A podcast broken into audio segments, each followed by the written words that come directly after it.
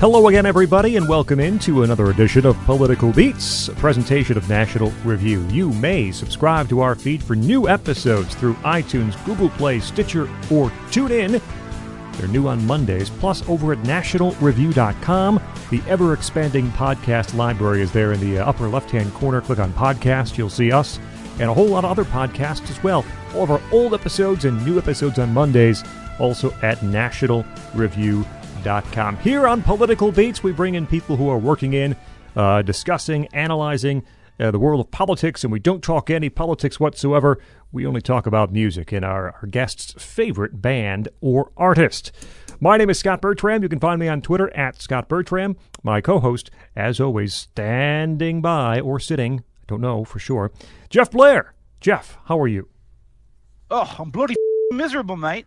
It's just another one of these days. I have to make my own tea. You know, back in the days, back in the days when we were real rock stars, I'd have four geezers out here making tea for me. I'd have one guy to heat the water, one guy to, to, to steep the tea bag, another guy to put it into the cup for me, and then one other guy would hand it over to me. Now I got to do it all on my own. and you can't even afford to hire someone to do it anymore, can you? It's just miserable.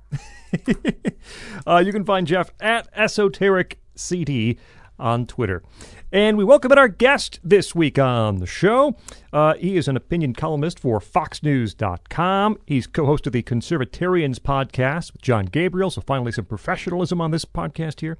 Also, formerly of uh, National Review Online and IJR, he is found on Twitter at Red Steez. He's Stephen Miller. Stephen, thank you for joining Political Beats. I don't think I can top Jeff's really horrible, horrible, whatever It's accent. like vaguely, Nobody ever accused me of being good at accents, Stephen. vaguely Australian, but I, I know that was not the target. Uh, God, oh, I'm not really good at the northern thing. It's tough. I think when we do the Men at You Work gotta put a little bit more like you know. You got to put a little more like spin on like lit hot. You know, you got to be more like like Spud from Trainspotting. Get that real hard Manchester snarl. You know, although if those Manchester people just told me to talk more like Scottish people, I'd probably that would be it. Stephen Miller with us on the uh, Political Beats podcast today. Before we get to our band, uh, who is from across the pond, we first ask Stephen to tell us about his political beat and how he got involved in the uh, political ecosystem. Uh, oh god, I was probably the easiest way to say is that I was drafted into it. Um, but not to be kind of the extremist activist thing. Um, I just I I, I uh, roughly about 2010 2011 uh, I, f- uh, I just moved to New York City and um, I, I decided to go and do one of those wonderful things and fire up a Twitter account, which is uh, as Noel Gallagher calls it, the idiots playground, and um, started out like anybody else, just you know. Ha- you had a had a Twitter account where I would just go in and I would say things and fire off some things and thoughts and stuff like that, and um, it just kind of grew and grew and grew and grew, and it was just, you know as shocked as anybody. And I eventually was like, all right, well, if I get like ten thousand followers, I'll start a blog or something. So I, that's what I did. I started a website called The Wilderness, and um, it kind of just blossomed from there. And next thing you know, I'm you know I'm contributing to the Evil Empire and kind of laying waste to uh, the fun political moment that we're all having at this at, at this time. And um, yeah, so kind of spend you know as far as politics is concerned, I kind of spend my days. Um, politically homeless, which I'm sure you've heard a lot on this podcast um, from a lot of people. But um, yeah, I'm, I'm one of the po- politically homeless people on the right. So I, I fall somewhere, you know, between disenfranchised from the culture of Trump to also falling back to the culture of what we see in media and not learning lessons. And yeah, that's that's pretty much where I'm at right now. Um, so so I'm drinking less, which is news, which is good. So yes, but I'm drinking more because Stephen sends me the occasional bottle of booze. So, he's he's single handedly Right. contributed to my increase. Oh man, he is he is he is driving you to a life of one of the songs in the first album of our artist today. Uh, Steven's favorite uh, band, or the band he wants to talk about here on Political Beats, is uh, is an English band. Um, one of the most popular, one of the most critically acclaimed bands of of that decade, the 1990s and helped to return British guitar pop to the top of the charts. Uh, not quite as big here in America as they were in their native land, but still sold millions of albums here in the U.S. Led by a pair of feuding brothers, which we've heard uh, a time or two in the world of music, uh, Liam and Noel Gallagher. They are Oasis.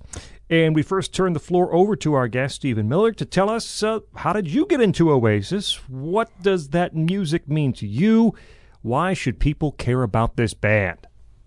Oh, geez. I, yeah, I wouldn't say they're like my favorite band. I think they are really retroactively interesting band, especially in the um, the moment of you know like where you're a podcast like this intersects with music and politics. Is I think they were kind of one of the first like Trump troll bands, hmm. um, and uh, I would say like the earliest the earliest thing I remember about Oasis. I mean, is that I actually I saw them live before I heard any song of theirs. My my brother, who's older than me, he's about six years older than me at the time, had tickets to their show, and he's like, "Hey, do you want to come to the show?" And it was kind of like, "Okay, sure." And it was at this um, tiny, famous old theater in Denver called the Bluebird, and it, you've seen Bluebird in some movies, and a lot of famous acts go through there. It's one of the more uh, just kind of older, again, famous theaters there and I had no idea. My brother was just telling me they're this British band and they're they're kind of pricks and they you know they, they like to insult their audience and stuff like that. They're they're great, and I was kind of like, okay, you know, I got some of my musical influences from him, so I was like, all right, cool. So we go down and we're standing in the pit. We're one of the first ones there, and um, we're waiting. And so like these guys come, these guys walk out. I don't know who the band members are at this time, and uh, they're like kind of like this this weird kind of cockney prepsters they kind of have this this and then the singer walks on he's got this weird sloppy strut like kind of walking like a duck and his arms behind his you know legs. And of course everyone knows that this is who liam gallagher goes on to become. Mm-hmm. and he's got his tambourine he's kind of wearing like this white jumper. And he's got a tambourine around his neck. And uh, they, they go right into this uh, track called rock and roll star which was the uh, the track off their their opening album, and he's he microphone like he kind of looks like a, a, like a hunched down vulture almost the way he sings behind the microphone. And he just starts kind of snarling these lyrics out. And it's you know like i live my life for the stars that shine and people say it's just a waste of time and tonight i'm a rock and roll star. And i just was kind of like blown away by okay where that where the hell has this been in in music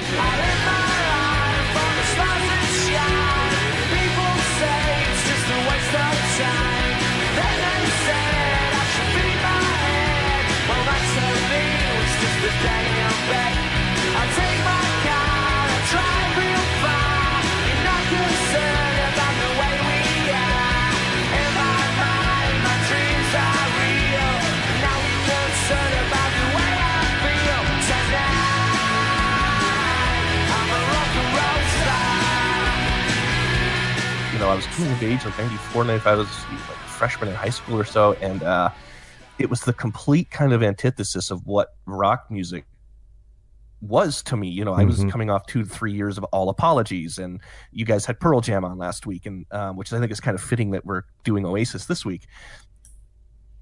Um, and you, what we saw is basically that a lot of people felt that way. Basically, this was the band that turned out to effectively kill the grunge movement after Cobain's death. I think Co- Cobain died in April of that year, um, and definitely maybe was released. I think in August. If, if I'm correct, you, you guys are the you guys are the fact checkers. Uh, August 29th, 1994. In fact, uh, you were right on. Yes, right. So it was right, like literally on the heels of you know Kurt Loder on MTV talking about the death of Kurt Cobain to here comes this band out of the UK um, with the complete opposite attitude of you know this downtrodden angry grunge. It was just more um more bombastic. It was in your face. It was unashamed. They were like yeah we're going to be giant rock stars and we're we're not going to apologize for any of that stuff. We should embrace it. Um and you know for for kind of like a middle class suburban hooligan that I was, that was really refreshing. Um, it was it was it was fun to hear where he had like Noel Gallagher had this great quote about these bands who act way too cool for stardom, and they basically say they only want to play music halls and pubs. And uh, Noel Gallagher said is something to the effect of Phil Collins has to be chased off the charts. Do it. It's like you, you have to get in there among them and stand. You know, and I think the exact quote is "You're probably going to bleep me." Is uh, we have to stamp the out.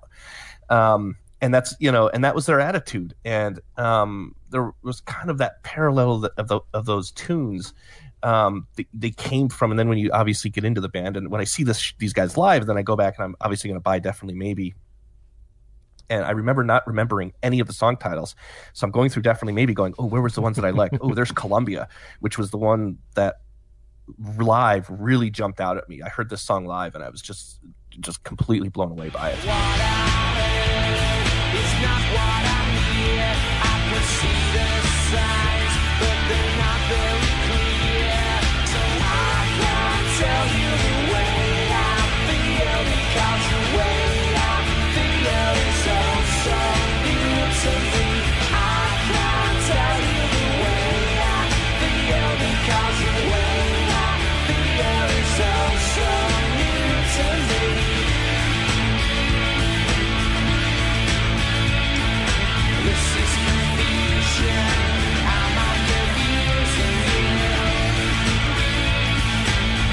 so Columbia was like one of the first songs that I think I killed all of my friends to death with listening to in the car as I was driving them all to lunch uh, for you know during lunch breaks at school.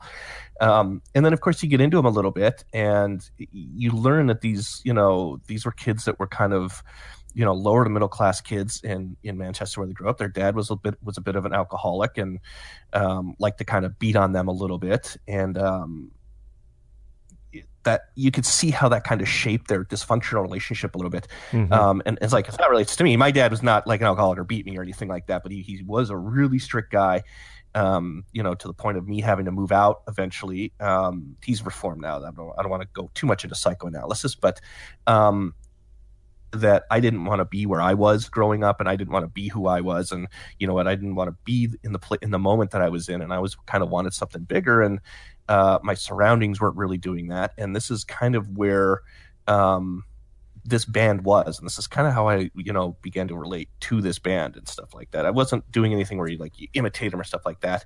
Um, but yeah, that was that was kind of the the opening story of how Oasis kind of came by me, and then of course um, I just kind of hung on to them through uh, through thick and thin a little bit. Even I mean, even to the point where about 15 years ago when I was trying to be in a band myself with with a group of guys. That was one guy who was just a, an enormous Oasis fan. He kind of taught me about everything about them and their a lot of the uh, a lot of the other music and stuff like that. So I was able to even really dig into them that way. Mm-hmm. Um, I was not as successful in my music career as Oasis was. Just putting that out there, obviously. Um, well, that I mean, yeah, that was, to you if that, that, was true. kind of the you know the my introduction to them and and kind of how I've come to kind of be one of their avid defenders when I was a kid in high school, same probably around the same time as Stephen, uh, if you were into Britpop, if you were into the whole you know UK scene that was sort of coming over here, uh, there there were uh, fairly strict lines that were drawn. Um, you know, Radiohead was for the theater kids and, and the arty weirdos, yeah. uh, which I'll admit I was definitely one of them. But I, I, had, I, had, other wider interests. Pulp was for the goths and the ones who did lots of like you know experimented the, with the art school, the art school kids and art, art school guys, and the ones who wanted to do E and like go to raves because uh, it was dance music. But uh, the big major Britpop division uh, was Oasis versus Blur. Mm-hmm. And I will be honest with you, I was a Blur guy. I was a militant Blur guy. I liked everything. Of course I was. Yeah, you could. Did I even need to tell you this? It's just obvious from anybody who knows me or my musical tastes that I was the Blur guy, and I and I loved Blur, and I still love Blur. There's there's a band I'd love to do a show about one day for all the flaws they had as a band. They were really interesting, and they um they always I liked them over Oasis because like oh well they weren't afraid to grow and experiment. Uh, they were very fond of like the Kinksy sort of uh, you know Paul McCartney esque melodies, and uh, and I therefore had a tribal hatred for Oasis. I was not allowed to like them. I this is this but you know but you know like that was mainly the whole blur oasis thing was mainly a media creation of course, of course this is the kind, the kind of thing that, that you realize that, like, that that Oasis kind of played up to, mm. like when the British media and that, of course, and you're right, like even that sunk through through some of my friends. Like I had friends who were soccer players in high school and they loved Blur, and I was just like, get out of here. I was a hockey oh, player. all right, well, okay, but here's the thing. This this is my story, my friend, and I recognize that that was all a media creation in retrospect. And of course, now I'm a fan of both bands, but back then I wasn't allowed uh, sort of psychologically to like Oasis, even though even though back then I still heard songs like Wonderwall and Don't Look Back in Anger, and I was like, well, that's actually pretty good. But I didn't allow myself to go buy What's the Story, Morning Glory. I wouldn't buy, definitely, maybe. I would actually make fun of them when I found them in other people's CD collections because you know kids are stupid like that. We're all little like territorial bastards who are trying to defend our turf and say, well, my tastes are better than yours. We define ourselves in these ways. This is sort of like the way we fashion our identities, you know, as adolescents in a lot of ways is through your musical tastes. So I did not give Oasis a fair shake back then. They were just, you know, the other team. They were the the guys with the blue foam fingers, and I was the guys with the red foam fingers. So I didn't give them the, the, the time of day. It's only when I came back to them, you know, after having gotten into all the bands from that scene and really explored it. So we're talking like 15, 10, 15 years later is the time when I first gave Oasis the fair shake that they deserved. And of course, I came back and I realized, well, you know, what the heck was I trying to sell to myself? This is a great band.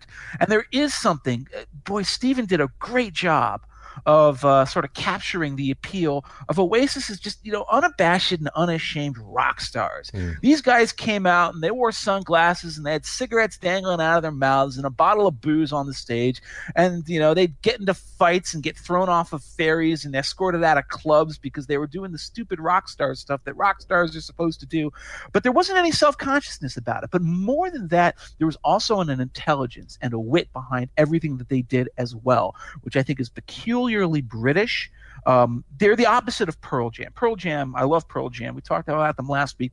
Pearl Jam is a deadly serious band. They take themselves so seriously. Everything is a crusade. Everything is you know deeply important statement. Um, you know Eddie Vedder, uh, you know pulling a Liam Gallagher is something you would never hear about in a million years.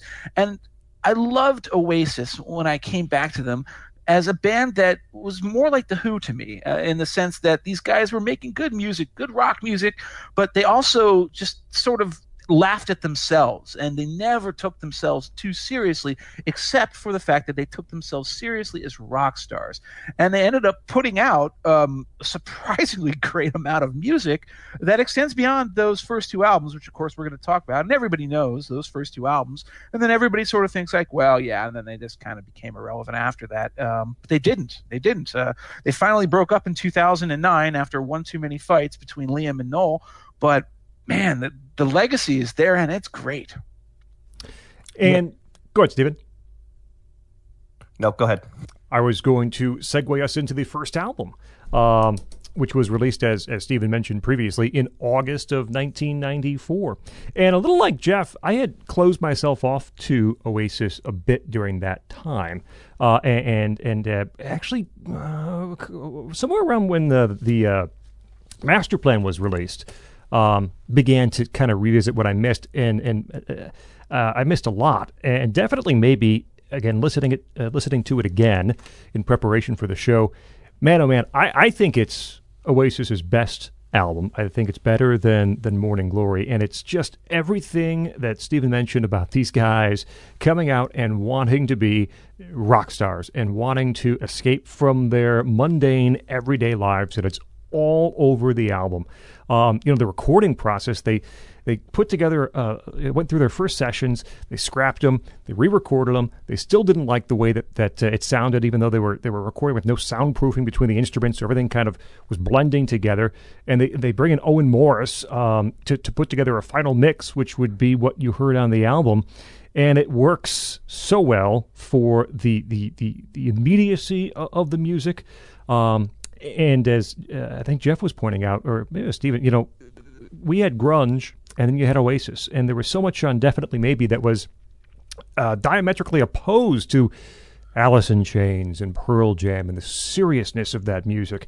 Um, you know, songs like Rock and Roll Star, I mean, the very first track on the album, I think Live Forever still might be the high point of the career of Oasis. Live Forever is one of the best tracks of that decade. It, uh, you know, that, that, falsetto chorus line, soaring melody. Uh, it's a simple arrangement, and it, it, the song never really, really resolves itself. It, it could go on and on and on.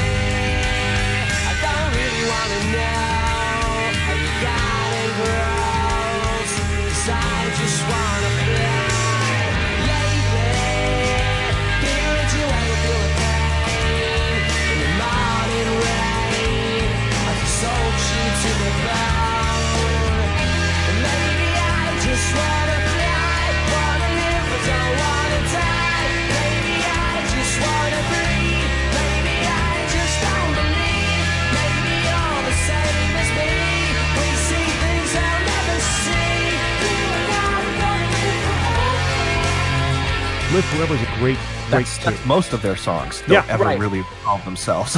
Yeah. the only way they know how to like resolve some of their tracks is by winding it down with string sections. Beyond that, beyond that, you're right. Every single one of their tracks could go on for 23 minutes unless somebody hit the stop button, which was ultimately the problem with "Be Here Now." Right. Yeah. I think okay. The thing about definitely maybe is that you, you, I went back and I picked this up. I would have been like ten years ago now, and then the minute I put it on, I immediately understood. Okay, this is no wonder this band was huge. doesn't have a pretentious bone in its body. It's just noisy. Don't give a rip. You know, rock that has solidly written backbones to all of the stuff. hmm Um, I think its rep is a bit overinflated. I think that definitely maybe is is is is an album that has a lot of great songs, but it is also very clearly um, a debut album, and it, and it has a tendency to be a bit too monochromatic. But I think people loved it because it hit that sweet spot that everyone was absolutely yearning for. It was you know straight ahead, no irony, rock music that never apologizes for what it is, and it um, maintains its quality all the way through. Now, you talked about the guitars. I think actually, definitely, maybe his greatest legacy is that that chunky guitar tone, hmm uh, which is sort of ended up defining the classic Oasis sound, and apparently it was a pure accident, just because it was such a poorly recorded record. they had to like go back and try to remix it to make it sound listenable. What they ended up coming up with when they went through all the little you know trickeries to uh, you know turn it into a releasable product is a sound that uh, has didn't sound like anything else that was on the scene at the time. Uh, but the songs on this album, the, the, okay, the perfect example of, of what makes definitely maybe great, and kind of what makes Oasis great. This I think the second song on the album is called Shaker Maker. It, it's one of the mindlessly most mindlessly stupid lyrics I've ever heard in my life. It sounds like one of those Led Zeppelin bluesy epics, but the lyrics are somehow even dumber than what Robert Plant would come up with. But that actually makes it a better song because there's just something. You have Liam Gallagher's voice, and it, it it basically just screams to me, "More beer, please." uh, every every time he sings, you just you just think like, okay, this guy is gonna go watch a football game down at the pub, get into an argument with three guys in the back alley, come home and sing this song, and then go to bed, wake up with a hangover, and that's a certain kind of like lifestyle that has a deep appeal, I think, in its simplicity and its, its uncomplicated life. Columbia, I agree with Steven. I think it's probably the best song on the album. But uh, uh, the other one I have to say uh, I've always liked is the, the lyric to Supersonic, which is a classic Noel Gallagher nonsensical lyric. Uh, I know a girl called Elsa. She's into Alka Seltzer. Uh, that's true rock poetry right there. This is Oh. so good, so good.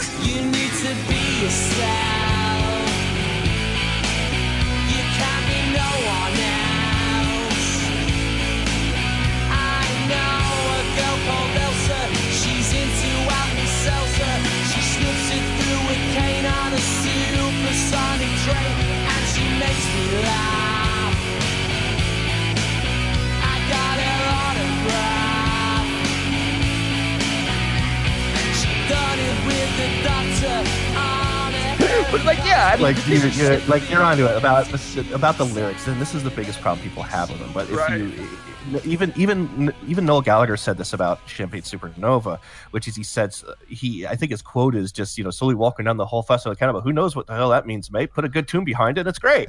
And that's he's I mean when you talk about being unabashed, that's what they are. I mean Noel Gallagher is never going to be Ben Gibbard. Okay, he's never you know he's never going to write those kind of like soul bearing. There's a couple and and there's they're on kind of my list um, for later and they those are their best songs when Noel Gallagher really bears his soul. You're like, oh wow, this guy, you know, these guys have a heart.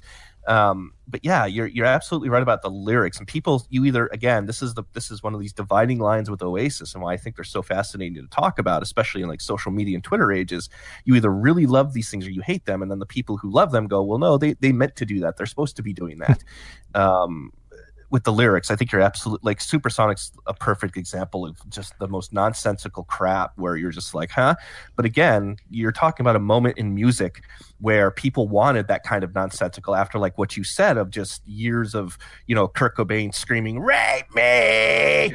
You know, or like you know, kind of Tom like, York's you know, talking about how he's a creep and he's a weirdo. I mean, come on, enough of that crap. right, right. Right, right, right. And so y- you're right about how this was a band who was just not insecure about what they were, and you're and, and again to be able to talk about definitely maybe you you absolutely have to talk about the moment that it was released in. You you came off of 3 or three two three years of grunge. Grunge was coming off of what two three four years of the death of you know kind of that hair metal and the super groups. Um, there wasn't really this basis. There really wasn't like what you said. This unabashed, just we want to be rock stars really loud hooky guitar music it was like it was like catchies you know catches and hooks were and and tunes were outlawed and oasis really did bring that back it was and again you know for millennials listening to this they're going to listen to it definitely maybe and go yeah I, I, but again you you know not You had to sound be like there, old- man. It, Yeah. was different. It was so yeah yeah they're- to, to kind of be 30 something fuddy that he's talking about it you really did have to witness that moment where basically um oasis really did kill that movement in music And I, I, I mean, there's, there's there's a song on the back end of this album called Digsy's Dinner, which is a Mm-hmm. stupid title. But you strip away the guitars from Yeah. that song, and it, it- it's a Paul McCartney tune from the White Album. It's Honey Pie for crying out loud.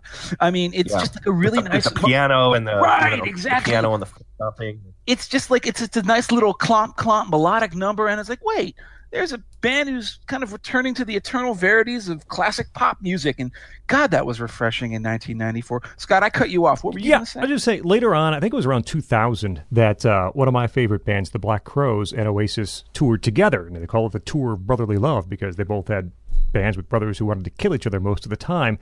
And it didn't make much sense to me at that point, but looking back, it makes all the sense in the world. Uh, I mean, the non-grunge bands of that era, you know, the Black Crowes were there doing their best faces in Rolling Stones impersonation, and Oasis was there doing, you know, basically the best uh, uh, Beatles kind of T Rex imitation they could. And those two sounds for most of the decade were much different than anything else that was being put out on you know quote unquote mainstream rock kind of bands. It wasn't grungy. Um, uh, it wasn't really pure poppy like some of the uh, I don't know I'm saying like collective soul kind of singles were, were very poppy, but it was just very classicist. Uh, I think that's a word. Um, Classicist, I think, Classicist, is the yes. actual. But it was just, I mean, these guys were not afraid to be emulating the kind of music that they grew up with and loved, and they wanted to play, and they wanted to be rock and roll stars, and then they got there. Um, what happened afterwards you- was yeah, great. It's re- it's really interesting, like how you kind of wandered into that. Is um, um, just as I was talking to Jeff about some of this stuff, like how, you know what to go into. I mean, a lot of people say that about Oasis is you know they're just ripping off the Beatles. They're just you know this was they think they're the Beatles and da da da. And, and uh, Beatles were never a, as huge an influence on them overtly as people say. They, I mean, if you listen to tracks, there's there's clearly Liam Gallagher's "Love is Love" is "I Want Love" and "Everyone Wants Love" act is clearly to me like a John Lennon riff. Right. Mhm. Yeah. Um, but you know, this was a band whose biggest influences were the Smiths and the Jam. Um, Paul Weller was basically Noel Gallagher's idol in in everything. And if you go back and if you listen to a lot of um, a lot of the Jam stuff, um, especially like around eighty, uh, the Gift and um, Underground could be a, a Liam Gallagher song. Um, that's where you hear a lot of Oasis, um, and, and Right. even early, a lot of Johnny Marr's early stuff is where you hear most of Oasis. People who are like, ah, they're trying to be the Beatles you would go to them and you say, no, no, no, no. Here's where, who's who. Here's who they're really ripping off, and you give them the jam, and you give them, you know, some early Smith stuff, and you find out, oh yeah, that's that's who they're trying to be. Um, yeah, it's Strange Town. is an Oasis song at all in all but name, even though it was released in 1980 by the Jam. So yeah, exactly right. I mean, yeah, uh, and and it's crazy to see, yeah, and that, how Noel Gallagher basically became kind of this.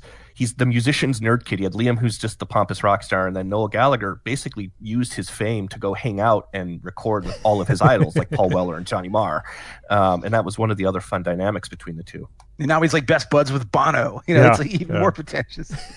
yeah, it's, yeah, he yeah he basically you know you had Liam Gallagher who kind of wanted the lifestyle and just wanted to be the guy who you know ticked off the media and gives all the sound bites. And Noel Gallagher, Oasis pretty much is Noel Gallagher in his room alone with a guitar coming up with songs, and that's definitely maybe was that. It was basically Noel Gallagher's you know as a as a kid and as a younger you know lad as they say in Manchester, just literally sitting around in in his room, sipping tea, smoking cigarettes, strumming his guitar. And anyone who's ever known people in bands knows a, a Noel Gallagher. they know a guy who's just uh, a student of music and is using this to kind of hope to be in a rock band, but probably doesn't think they will one day. And then kind of what you said, Scott, is he hits it big, and he basically takes that. He takes everything that he could, and he's like, all right, I want. He runs down the list of all of the idols he wants to meet and work with. Yeah. Um, I think he, I think he's talking like even this year, he's talking about wanting to record a James Bond song with Paul Weller, and who wouldn't want to hear that? It would be amazing. you know, it'd be better than Sam Smith's song. That's Yeah, for sure. Yeah. of course, this takes us to uh, sort of one of the ultimate. Cl- uh, God, it makes us feel really old to say this. One of now the ultimate classic rock albums of the '90s. 22 years And- ago. Yeah. Well, actually, you know what? Before I get to what's the story, Morning Glory, there's there's one thing I want to mention. They released this one non-album single in between, um, definitely maybe in Morning Glory. It's called Whatever, and uh, this is, by the way, you know, we just spent a lot of time talking about how the Beatles aren't the biggest influence on Oasis, but they sure as hell are the biggest influence on Whatever, which is like you know strings. You know, they have a fake applause. It's it's damn near chamber music. Um, but it's just Yeah. a really catchy little like you know chamber pop rock song and uh, again, and we'll talk about this later too. Some fantastic B sides on there uh, called "It's Good to Be Free," and I think "Half a World Away" is the other B side of that. Um, just th- there's a whole tradition that died out in America, but was still a big thing in the United Kingdom of uh, releasing non-album singles and B-sides uh, that really didn't end until the sort of CD era ended in the late 90s and early 2000s. And Oasis was a huge part of that. I really love Whatever. Um, it's one of those songs that it's not on the album, so unless you've really gone out of your way to figure uh, out or you know, get the compilations, you may never have heard it. You should check it out.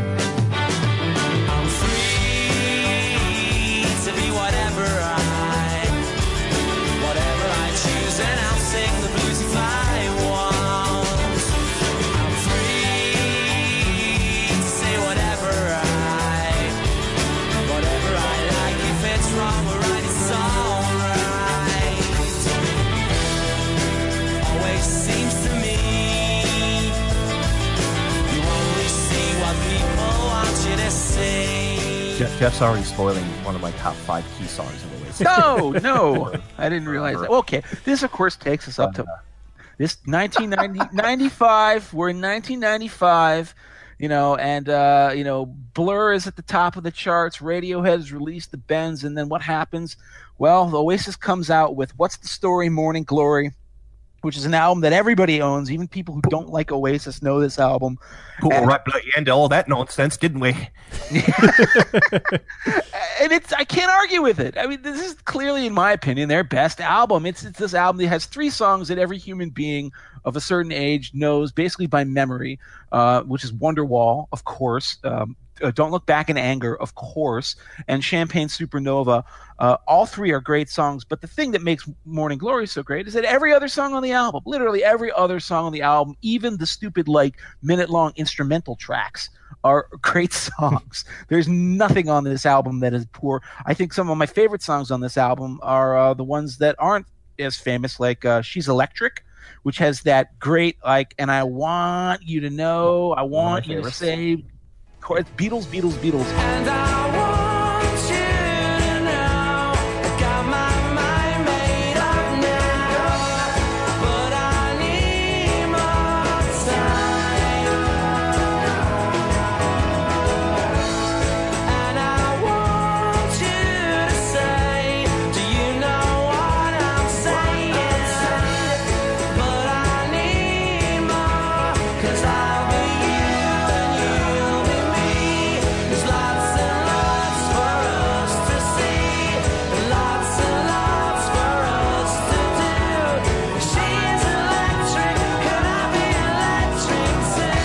Um, Roll with It is another great song. Uh, right up until that chorus, which kind of lets it down, it gets a little bit weirdly honky tonk, and I'm not a huge fan of the chorus, but everything about Roll with It is great. And Cast No Shadow uh, is uh, got that that that guitar in the background, uh, I'm not sure who's playing it, whether it's Noel or it's um, Bonehead. By the way, this- everything you want to know about Oasis can be summed up in the fact that uh, a major member of the band was called Bonehead. Um, but it's That's like, a, that's like a term of endearment for those guys. eh, Where right. I know. It's like yeah, Talk yeah, about you know these kids, the soccer hoop, these soccer hooligans smashing beer bottles over each other's heads. Oh, all right, you got Bonehead now, don't you? Well, well, Bonehead plays some really great guitar. Sounds very George Harrison like on Cast No Shadow. All these songs are great. I know, Steven, you told me before we started the show that you're kind of tired of What's the Story Morning Glory because it is obviously No, their most overplayed album, but I think it's fantastic. yeah, the thing about it's not so much being tired of it. It's that to me, what's the story? Morning Glory is the Empire Strikes Back of follow up albums. um, it's like it, you're not, they aren't going to top it no matter what. And you know what? We could all line up like Star Wars movie tomorrow, and you know try to read spoilers on an Oasis album, and you know do this thing where everybody online's talking about it and they're trying to avoid spoilers of Oasis. Like again, like a Star Wars movie. And inevitably, we're all going to walk away and go, uh, "That wasn't The Empire Strikes Back." So, I don't know. and, um, and even like their last albums were kind of like, you know, you're not gonna, you know, no, that wasn't Empire. And that's kind of how I always remembered what's the story, Morning Glory. So it's not that I'm not, I, I like don't want to go into it or talk, but I don't think I need to go into it. It's like you said, every track on there, everybody kind of knows.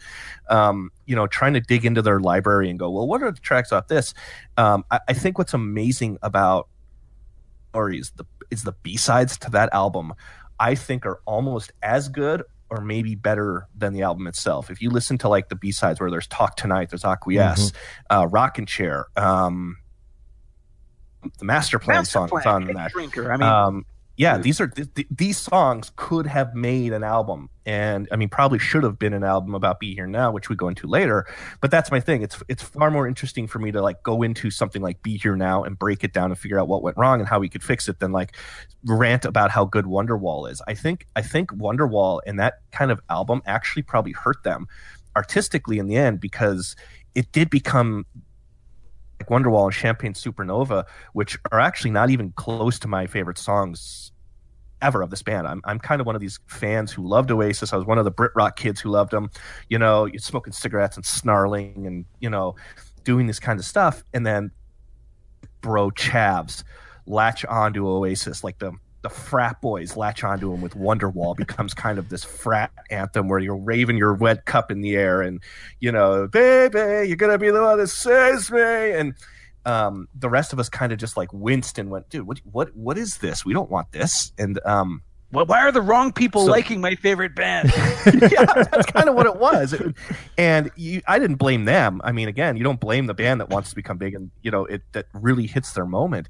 But it was kind of, it was exactly kind of what you said. Is just when you're a young kid, you're just like, oh, that these guys like this band that I like now, and I think that they still fight that stigma today. I think um, people who are a fan of music still feel that way a little bit at Oasis, and that's kind of one of the interesting things about doing something like this for an hour or so is I can come on and say, no, that's great that you liked Wonderwall, but you stopped listening to them afterwards, and that was probably the biggest mistake you made with them. Um, but it's it's undeniable, like you said, you talk about every track. Some might say I think is probably my personal favorite track off that album. Um, if just off the top of my head, if I had to throw it out there. Um, but yeah, I mean, you're right. Every every track that just goes down, um, it just it, it peaks, and there's no getting around. They they haven't, you know, they peaked and went down, and they've come up a little bit, but they will again. They'll never be as good as Empire Strikes Back again.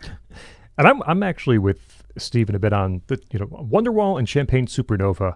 I don't know if I heard them too much uh, under not under duress, but you know without even wanting to hear them. But I, it's hard for me to to accurately assess them, other than than to say I don't love them, uh, and they're not anywhere near the top twenty Oasis songs that I would have if I put together a list. The one single that I, I do think holds up well and I liked even in the time is is don't look back in anger. Those huge choruses, uh, thundering piano intro reminds me a lot of watching the wheels, the, the Lennon solo track, and then through the through the song itself, there's some Mott the Hoople in there too. But I, I've always liked "Don't Look Back in Anger" uh, among the hit songs. So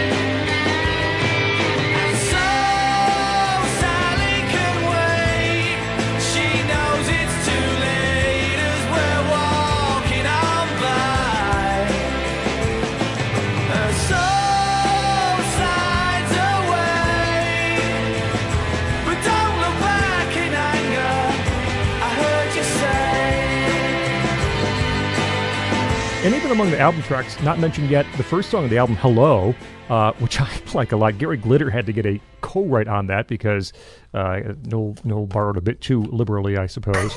He Um, does that. He does that. That's but one of that's one of those things we just go, no, no, no. He he didn't. You know. Yeah. I know. He's only been sued six times. Only, yeah. but you know, some of Hey, the- fewer times than Zeppelin, at least. Yeah. So there you go. But even Right. some of the lyrics in "Hello," you know, we had the chance, threw it away. It's never going to be the same. Um, I think they could kind of see almost what was what was around the corner uh, with with the next album or two. I mean, "Morning Glory" is an outstanding album. I, I would email Jeff. I just think it's just a cut below, definitely maybe, and, and perhaps if I liked Wonderwall and Champagne Supernova a bit more than I actually do, it would be right on par. But but for my money, I still I, I like definitely maybe better uh, than than "Morning Glory." Let me just take this. Uh, I think I think yeah I think I think you're right about uh, don't look back in anger. It, w- I mean to to give you just an idea of the kind of the effect a song like that has is after the terror attack in Manchester. Yeah, uh, right. The, the people are all standing around and they kind of just break into don't look back in anger. And you're thinking I guess I get it's Manchester.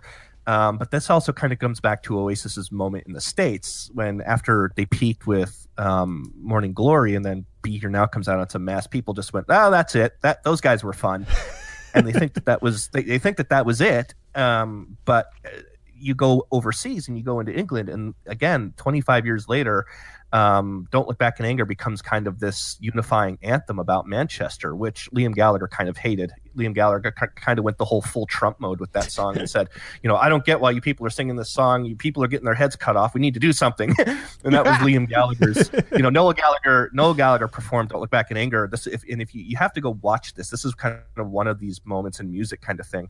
Um, anger at the benefit show um, in Manchester, and he basically had the audience sing the whole song, and he tears up on stage. You see, you see him kind of he tears up and he wipes his eyes, and um, he just it's him alone with the acoustic guitar doing "Don't Look Back in Anger," and he kind of lets the crowd sing it.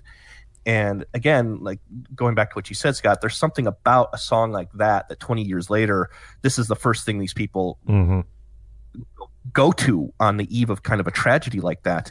Um, I think it really speaks to. I don't even think it speaks to the band as much as it does the anthem, and um, I, I think that that's probably going to go down as you know rock and roll Hall of Fame style. Oasis is probably their their best track as far as you know most recognizable with the band.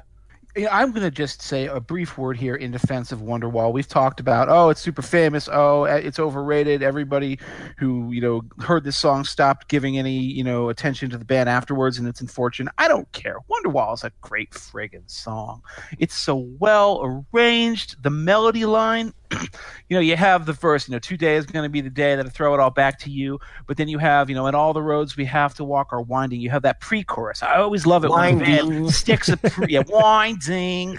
I love it when a band sticks a pre-chorus in there and then gives you the gold for you know, the, and maybe you're going to be the one that saves me the chorus. Um, that's always a sign of a really well thought out and well written song. And the other thing is, is like I think that's one of Liam Gallagher's most absolutely iconic vocal performances. How many people have done an imitation of that nasally Liam Gallagher voice, done it entirely on the basis of Too many. Too many people, but I mean, it is truly an iconic moment. Backbeat, the word is on the street that the fire in your heart is out. Sure you've heard it all before, but you never really had a doubt. I don't believe that anybody feels the way I do about you now.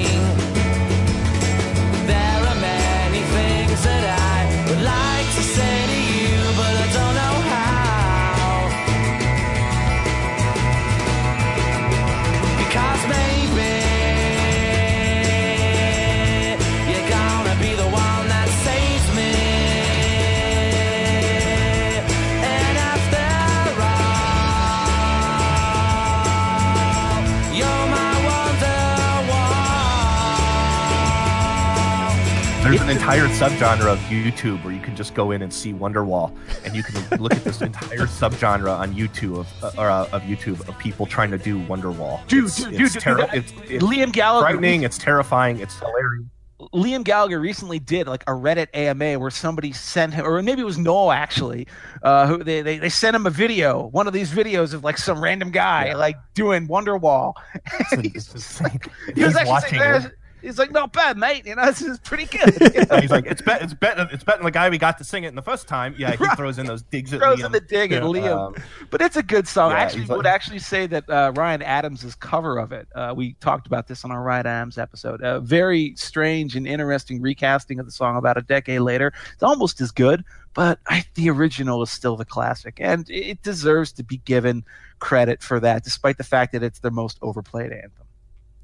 This is Political Beats, a presentation of National Review. Subscribe to our feed for new episodes on Mondays, iTunes, Google Play, Stitcher, TuneIn, or right there at nationalreview.com. Listen, enjoy, please leave reviews as well. And you can find uh, the show on Twitter at political underscore beats is the uh, show's Twitter account. There's a Facebook page too, but I, I will tell you that our Twitter uh, handle or account is far more popular than our Facebook page. So Twitter is the place to be for uh, discussion. Uh, Scott Bertram, Jeff Blehar, and Stephen Miller with us this week. Uh, opinion columnist for FoxNews.com, co-host of the Conservatarians podcast with John Gabriel at Red Red Stees on Twitter. Uh, and I think here, guys, we want to talk a bit about the uh, the B sides that were released during the um, or the, yeah that were released during this time. Many of them were found uh, on the master plan, which actually released after "Be Here Now," but the songs date from this era of uh, of the band. You know, we talked about the Smiths a couple of weeks ago on the show and how important it was for that band with their their B sides, and even even you know Creedence a few uh, few shows ago they were releasing double A side singles, all their best stuff at a very short amount of time. Noel Gallagher was in such a songwriting groove and a winning streak; they were just pumping out outstanding songs. Uh, some of them unavailable uh, easily to Americans until uh, the master plan was released. And I think this, I think, well, the master plan and, and these B sides are essential to understanding how great Oasis was during this time period. Um, Acquiesce, which uh, which Stephen mentioned previously, might be my favorite Oasis song of them all. Um, I think it might have been one of the first where they where they shared vocals. Liam sang the verses, Noel sang the choruses. It's almost this conversation between the two of them. There's this wonderful moment after the first chorus into the second verse where their voices blend into each other, and the song just takes off in that into that second verse.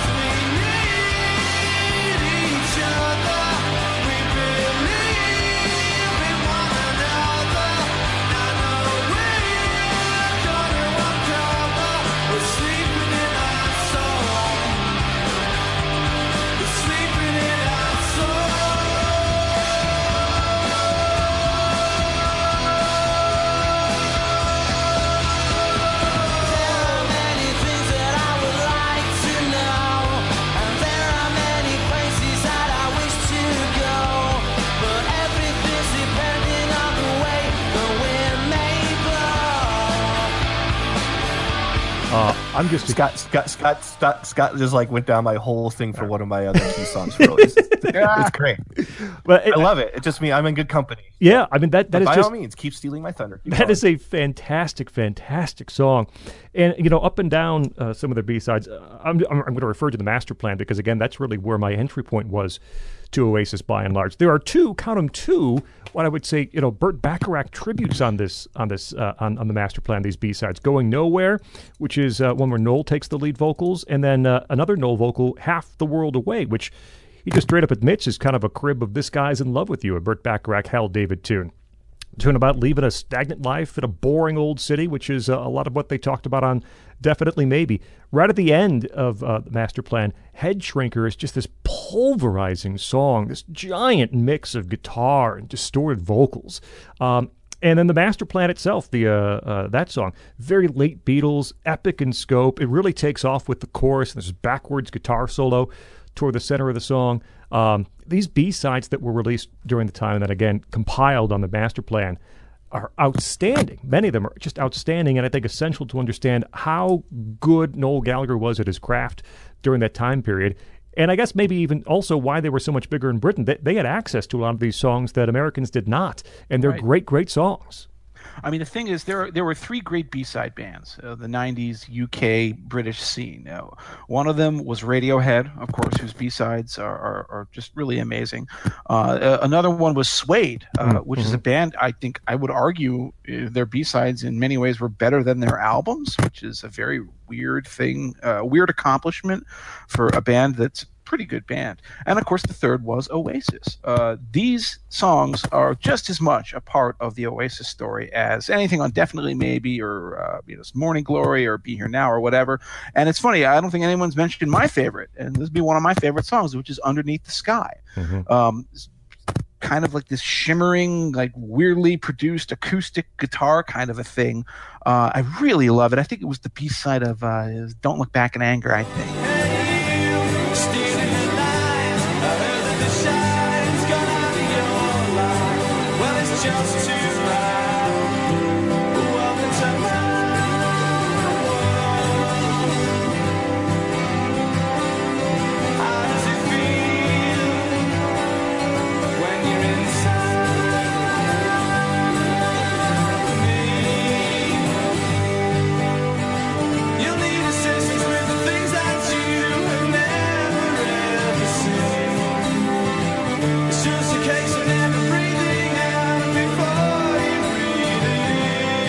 But uh, you know, just the album is full of these things. There's even a, like a live version of "I Am the Walrus," which somehow miraculously manages not to suck, um, because anybody trying to cover a song uh, like "I Am the Walrus," which is an a complete studio creation by the Beatles should fail uh, uh, by definition. But no, they, they rock it out and they actually make it really interesting. And again, Liam Gallagher, obsessed with John Lennon, he, he, he gets the spirit of Lennon. He knows how to deliver the lines of that song and make it work.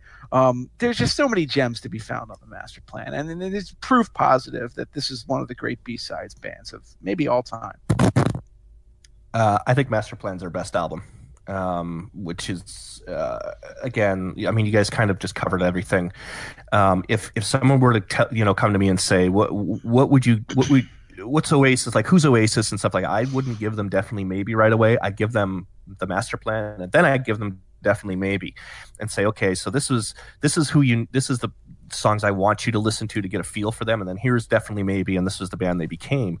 Um, it, it really is kind of this this album where you see a lot of soul bearing. Like "Talk Tonight" mm-hmm. um, is one of my favorite Oasis tracks, even though it's a little nonsensical. You think you think Noel Gallagher is talking to a dog through the song because uh, he talks about you know making sure you're fed and giving you a bone but it's actually you know a lot of these tracks is uh, came out of when Oasis they hit it big and then they all started hating each other. Right. So they started hitting the road and you know they kind of started effing off with each other and Liam was going you know becoming late not showing up and then all of this stuff happened and then uh, Talk Tonight was kind of the first track where Noel quit the band. It was like I think he was in Southern California and he he basically quit the band because uh, out of Liam's antics or something like that. And I think it, um, if I don't know if this happened at once, but this will be a good story. Let's pretend that this really happened and we can verify it later. Is um, during the MTV Unplugged was kind of the famous moment when Liam Gallagher walked off and then Noel Gallagher did MTV Unplugged on the stage mm-hmm. while Noel Gallagher was up up in the rafters or up in the balcony. Liam is heckling from, the, from the balcony yes, the whole yes. time, and Noel Gallagher is just kind of laughing him off. And you having a good show up there, you know, and. Um, after that show, Noel Gallagher just that was it. He was like, "I'm done. I'm leaving," and he got on a plane to go hang out with this girl he knew for, in San Francisco for a week. Yes, and yeah. he wrote he wrote "Talk Tonight" basically on the way to go see her. Um, and that song "Talk Tonight" is basically that. It's Noel Gallagher being like, "I want to get away from all of this. I don't want to deal with this kid in my band. I don't want to do that. I just want to go and talk with someone." And, I want to talk tonight until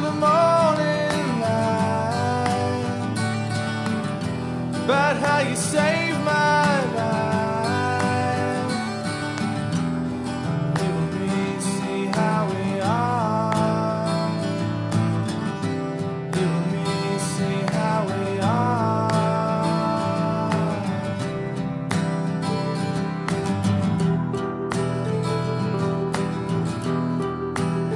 Going nowhere is, is another one where it's just Noel's strength. It's just you know the, the chorus in that buy me a fancy car maybe a jaguar you know and it does that kind of thing um again, uh, Acquiesce, I'll, I'll kind of praise later.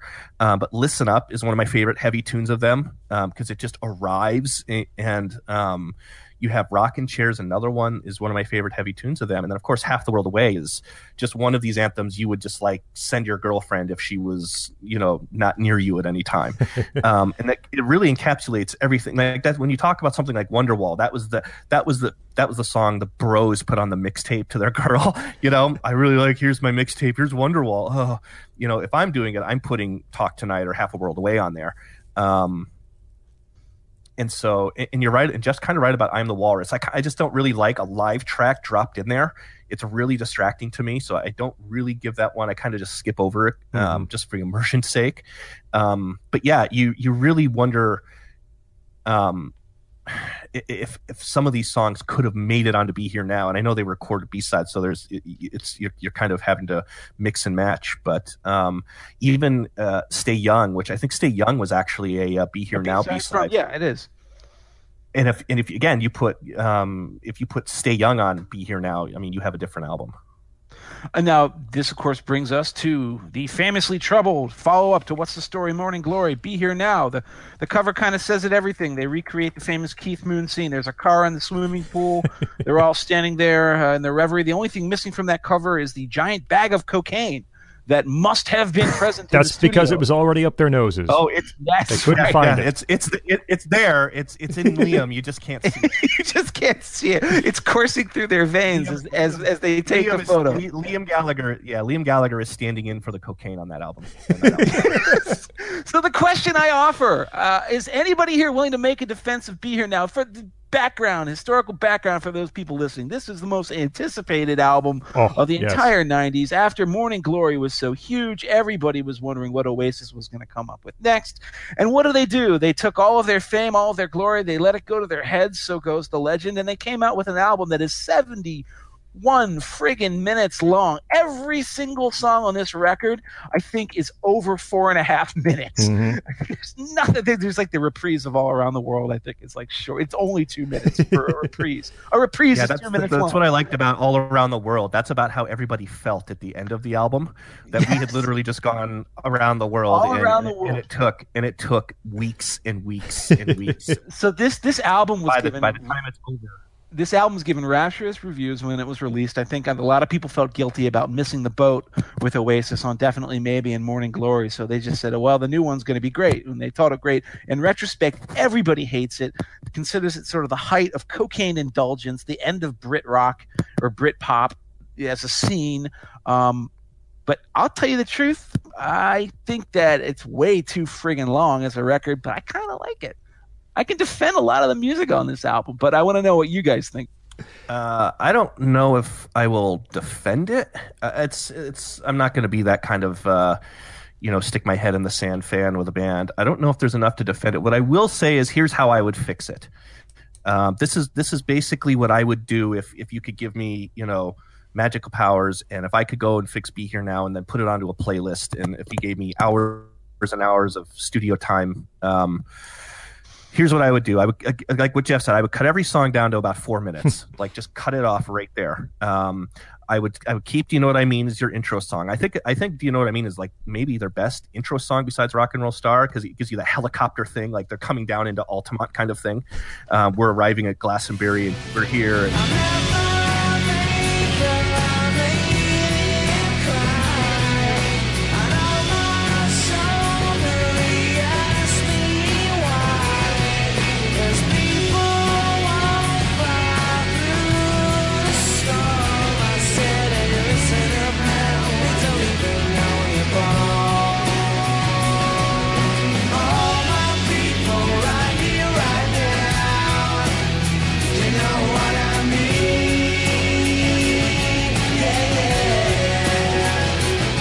I would then put "Stay Young" on the album. I would um, I would get rid of "I Hope I Think I Know." I would get in. I would get rid of uh, "Fade In Out," whatever yeah, that was. That's a, not a good one. Uh, uh, right. I would uh, keep my big mouth, but again, cut it down to three and a half to four minutes. Um, "Stand by Me," I think, is the like the most the, the track on there has the most possibility where you realize it just goes off the rails when it goes on for seven and a half minutes. You're like, oh, this is like an Oasis song. This is like um um you know, and then it just keeps and you're like, okay, so I would keep Stand by Me. Um, I would keep Girl in the Dirty Shirt. I would then also put on If We Shadows, which is a B side. It's an acoustic Noel song, um, which is one of those, again, soul bearing, you know, Wonderwall style, Talk Tonight style songs. Um, I would, of course, keep Don't Go Away, which is, I think, the, the, the best song on that album. That's the staple Oasis song of that album. Keep Be Here Now, which is another great one. It's Be Here Now is another one of those where you hear that and you're like, oh, and then it just goes again. The roller coaster flies off the curve.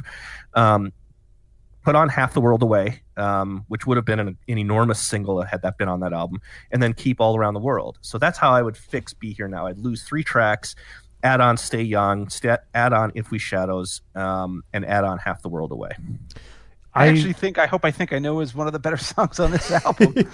I like that song. I, I would have kept that. I, the girl in the dirty shirt also not a bad song. I mean, every song on this record I think has something going on with it for the most part.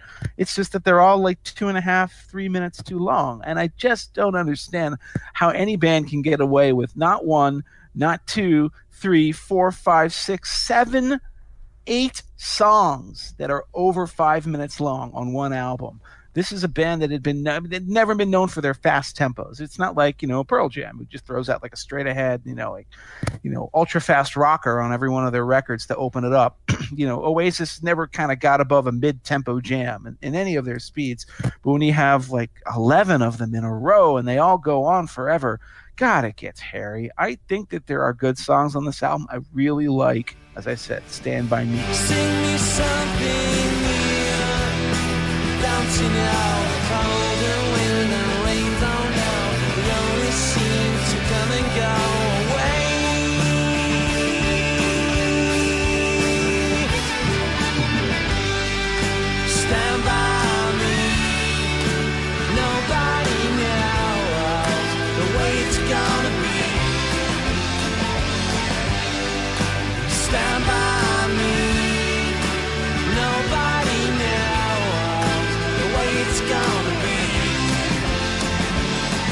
Like The Girl in the Dirty Shirt. I like all these songs for three and a half minutes. um, and then I have a problem with them. I'm not going to be the one to defend it either. I, I think there are a couple of. I, I think, uh, you know what I mean? The uh, first track on the album is a pretty hooky chorus. It's not bad, works all right. Um, the rest of the first half or so of the album, I think, is pretty disposable. Um, Girl in the Dirty Shirt, uh, picks back up again. That that that's a decent song. There's a slide guitar in, in the chorus that I kind of like. Uh, fade in and in out is is is, is not not good. Uh, Stephen talked about that one a bit. Uh, All around the world is nine minutes and twenty seconds, and you could chop that in half, and you'd still be okay. But I, I do think that's one of the the better uh, songs on the uh, on the album. It's an old one. I think it was written even before uh, definitely maybe was released.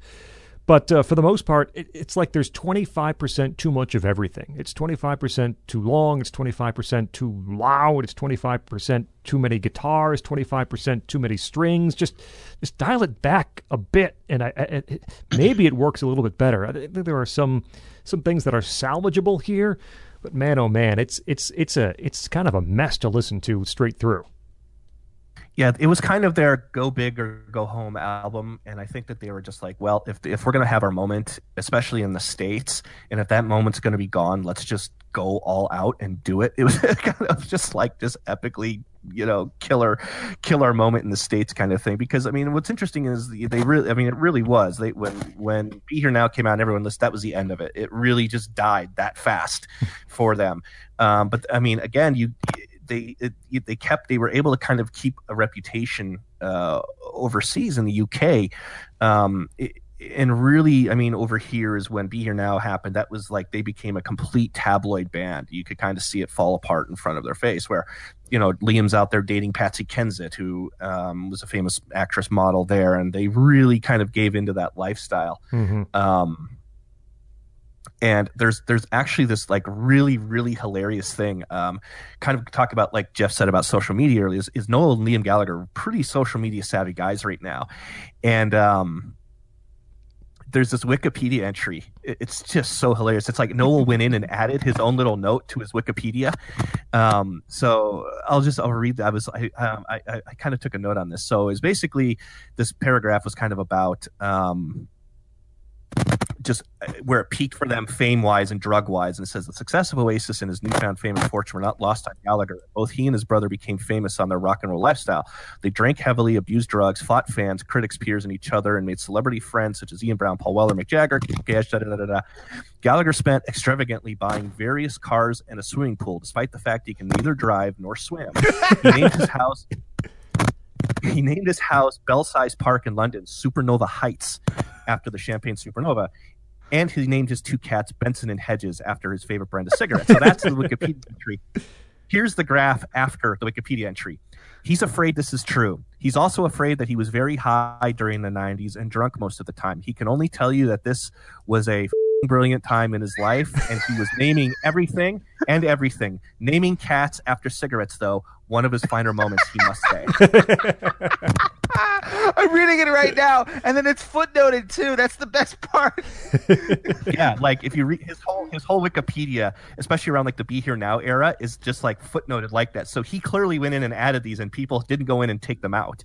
Um, and that's a good. If you want to know the definitive history of Be Here Now, just read Noel Gallagher's Wikipedia entry. Oh man, that's great.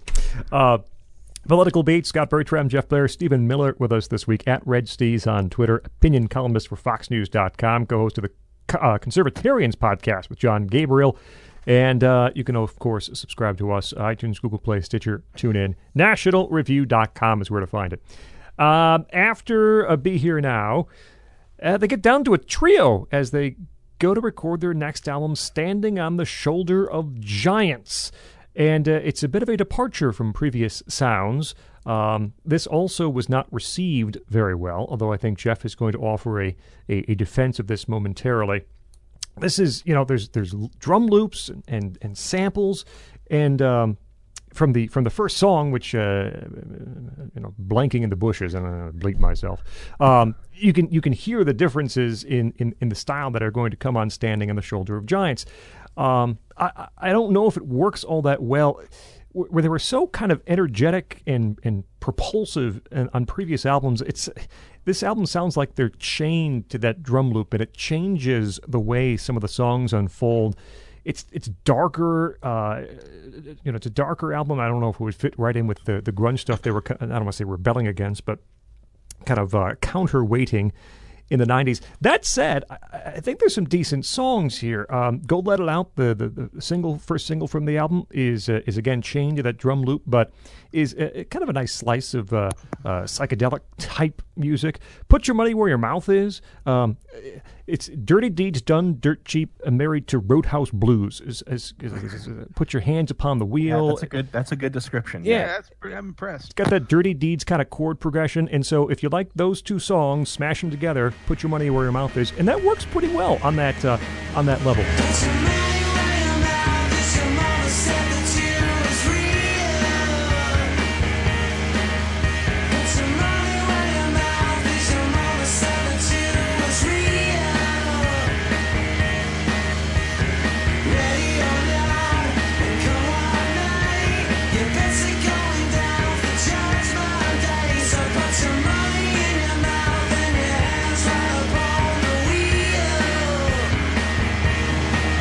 i like gas panic pretty well um, i can see a liar late is one where they kind of get off the drum loop chain it sounds a little more like oasis from the past few albums so this is like I, it's middling. I, I don't think what they were trying to do worked all that well, and yet there's some seeds of, of, of successful songs, I think, through the album.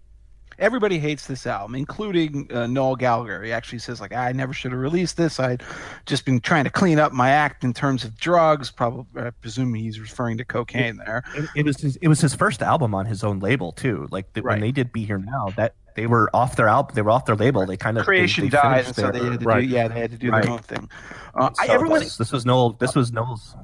Everybody hates this album except me. It seems I kind of like the psychedelia turn. I mean, Go it's it, it, it's it's very much a Beatles thing to do. Like, oh, here's our psychedelic album, you know. And you know, I think Gallagher says like, ah, you know, I was just sitting around the house and I bought a bunch of effects pedals. You know, he kind of downplays it like that. But I thought it was a very self-conscious attempt to do something uh, a little different from what Oasis had done before. You know, they'd done the rockers, they'd done the like, you know, the kind of nice, tasteful ballads with strings and all that. And here he is doing a song like "Who Feels Love" or uh, "Gas Panic," which are straight up trippy psychedelic anthems. I really like them, and I guess I don't understand why this album is supposed to be hated. Uh, Put Your Money with Where Your Mouth Is is another one that I think is like a very dreamy and uncharacteristic Oasis song. And uh, Where Did It All Go Wrong? I think is a great single, and it made me ask the question when I heard it the first time years ago. I was like, well, why isn't Noel Gallagher sing more? I understand Liam is the rock star and the lead singer, but Noel Gallagher has a really good voice.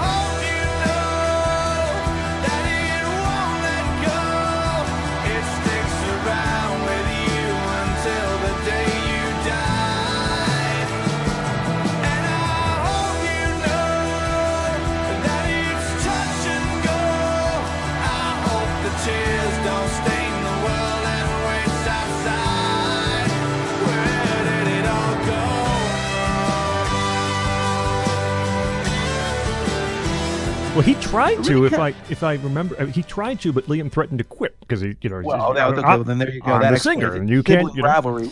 yep. Wouldn't yeah, wouldn't want that to happen. Right. but I, I really like Noel Gallagher's voice. I think he does a fantastic job with these songs. And you'll notice he starts singing a lot more in the later Yes, eras of yeah. Oasis as you- the band actually start bringing their own compositions. I think this is the last album where Noel Gallagher wrote everything on it.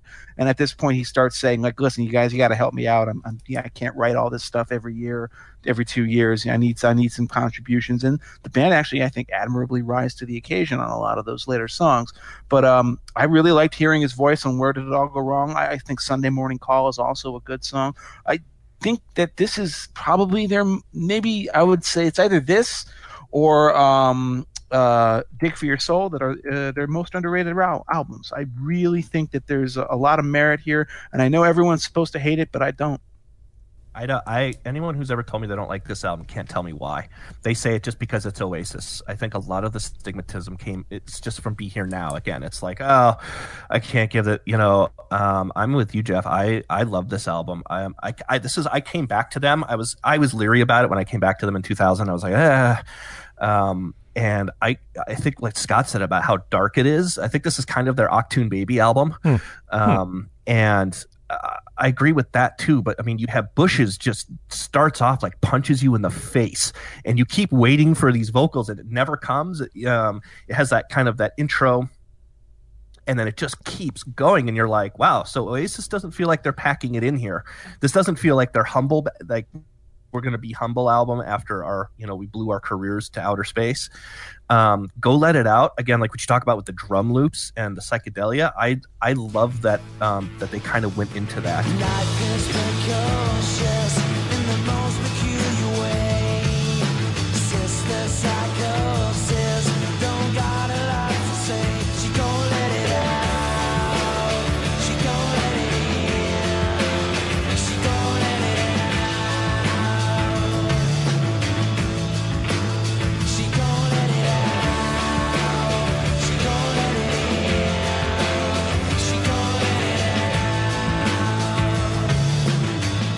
um, who feels love i think is liam gallagher one of liam gallagher's best vocal performances. Um, like like you just that full on attitude and that snarl is there. Um, but it's changed because again this is where liam went into his john lennon cocoon where everything is love. Um, and he never really came out of it. Like everything is you know love love is love want to be love who feels love? Um, and uh and that that was kind of a transformation from kind of the Liam Gallagher of just in your face attitude and stuff like that. And I was like, I actually like this Liam Gallagher. I like how he's, you know, just said, I'm just going to embrace the John Lennon thing. I don't care. Um, Little James is a clear, just ripoff of Hey Jude. Like even if you put the lyrics side by side, it's just kind of like all right. But at least he's writing it from a point. That's where he just had a kid with uh, Kensit, I think, and it was James. And I want to write the the Hey Jude song. Um, Sunday Morning Call is probably my favorite song off the album again because it's you're right about how Noel pops in there and you're like, oh wow, okay. Um, but yeah, I don't I don't really get the hate with this album other than I think it's like poser hate. I think it's attitude hate of, oh, it's Oasis and they're just doing their thing again. Um, it was what was really interesting. Of course, uh, Bushes was on the Snatch soundtrack. That was it was really heavily featured in the uh, boxing match in Snatch with Brad Pitt. Hmm. And even I had, and even I had friends who were like, "Well, that was awesome!" Like, and I was like, "Yeah, that was Oasis." and that's when they're like, "Oh, no, I'm filthy! Oh, I'm dirty! Oh, I can't like, oh." And, yeah, it's, great. Um, and this album is is I think uh, five times more interesting than the next album, which people said, you know, whoa, th- this is Oasis returning to form. That's Heathen Chemistry. I don't think Heathen Chemistry is a terrible album, but I would say it is Oasis's least interesting record to me. I like the Hindu Times. Um, I like Songbird, which yes. is a Liam Gallagher song, which is really good actually. Um, but I think so much of this album is sort of like them trying to be a little too self conscious about getting away from the fancy trickery and like, oh yeah, we're just rocking out again, and kind of makes it a little more boring than it might have been otherwise. I, I yeah, really, if, he, if he, Heathen chemistry is, um, it's one of these that I come back to and I'm like, oh, I really love this, and then about seven songs in, I kind of it wears on me a little bit. Um, mm-hmm. But the Hindu Times is uh, is one of my favorite songs by them because it's it feels like they, what you talked about embracing that psychedelic. This one actually feels like they like they put their own spin on it, and that has a lot to do with bringing Andy Bell in. Mm-hmm. Um, when they brought Andy Bell in from Ride, and I think that this you know catapults you into Oasis's later stuff. Um, there's a lot of stuff where you can feel Noel taking the back seat a little bit um, with these really just straightforward guitar riffs that Noel's good at to a lot more arrangement stuff. That's way more prevalent on Don't Believe the Truth. But this is, you start to see Andy Bell's influence on this album. Um, and I think a lot of like Hindu Times, Force of Nature, you see that. Um, I also think like if you put Heathen Chemistry side by side to Morning Glory, like what Jeff said, that this was the album they were trying most to match up to, to Morning Glory. Like you stop crying your heart out is, um, it's basically um, it's basically don't look back in anger. Back We're in just trying to capture that same kind of thing. Um, Songbird is Liam Gallagher's. I'm gonna, you know, if you've seen the video to Songbird, it couldn't be more blatant. Like it's Liam Gallagher walking with the guitar and then sitting by a tree, like, "Hey, I can play guitar too now." See, um, her song on the album is "She Is Love" by Noel Gallagher um, She Is Love was almost going to be one of my top five songs. And I was kind of whittling down just because it is such a mature, kind of soul bearing song again, where it's just one of those, you know, foot tapping, you know, kind of three guys sitting around in a room playing a guitar. And it's one of these songs you could just picture these guys hitting a tambourine to. All I know is I'm in love with someone who loves me too. She is love,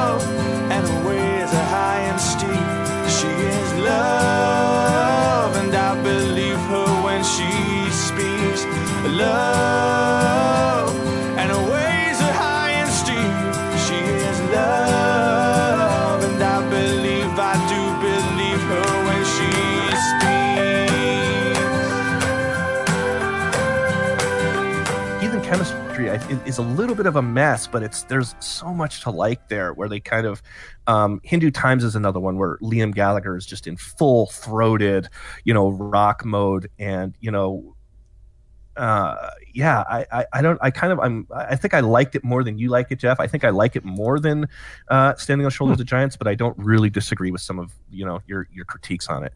And I would take Standing on the Shoulders of Giants uh, any day over over this uh, album. I, boy, I don't know. If, you know, this is the first album where everyone is contributing to the songwriting. And that's even that's not just to Gallagher. That's everyone in the band gets a chance to write something on the album. I don't know if they're still trying to quite figure out how that is going to work uh, with everyone contributing and, and, how things will flow.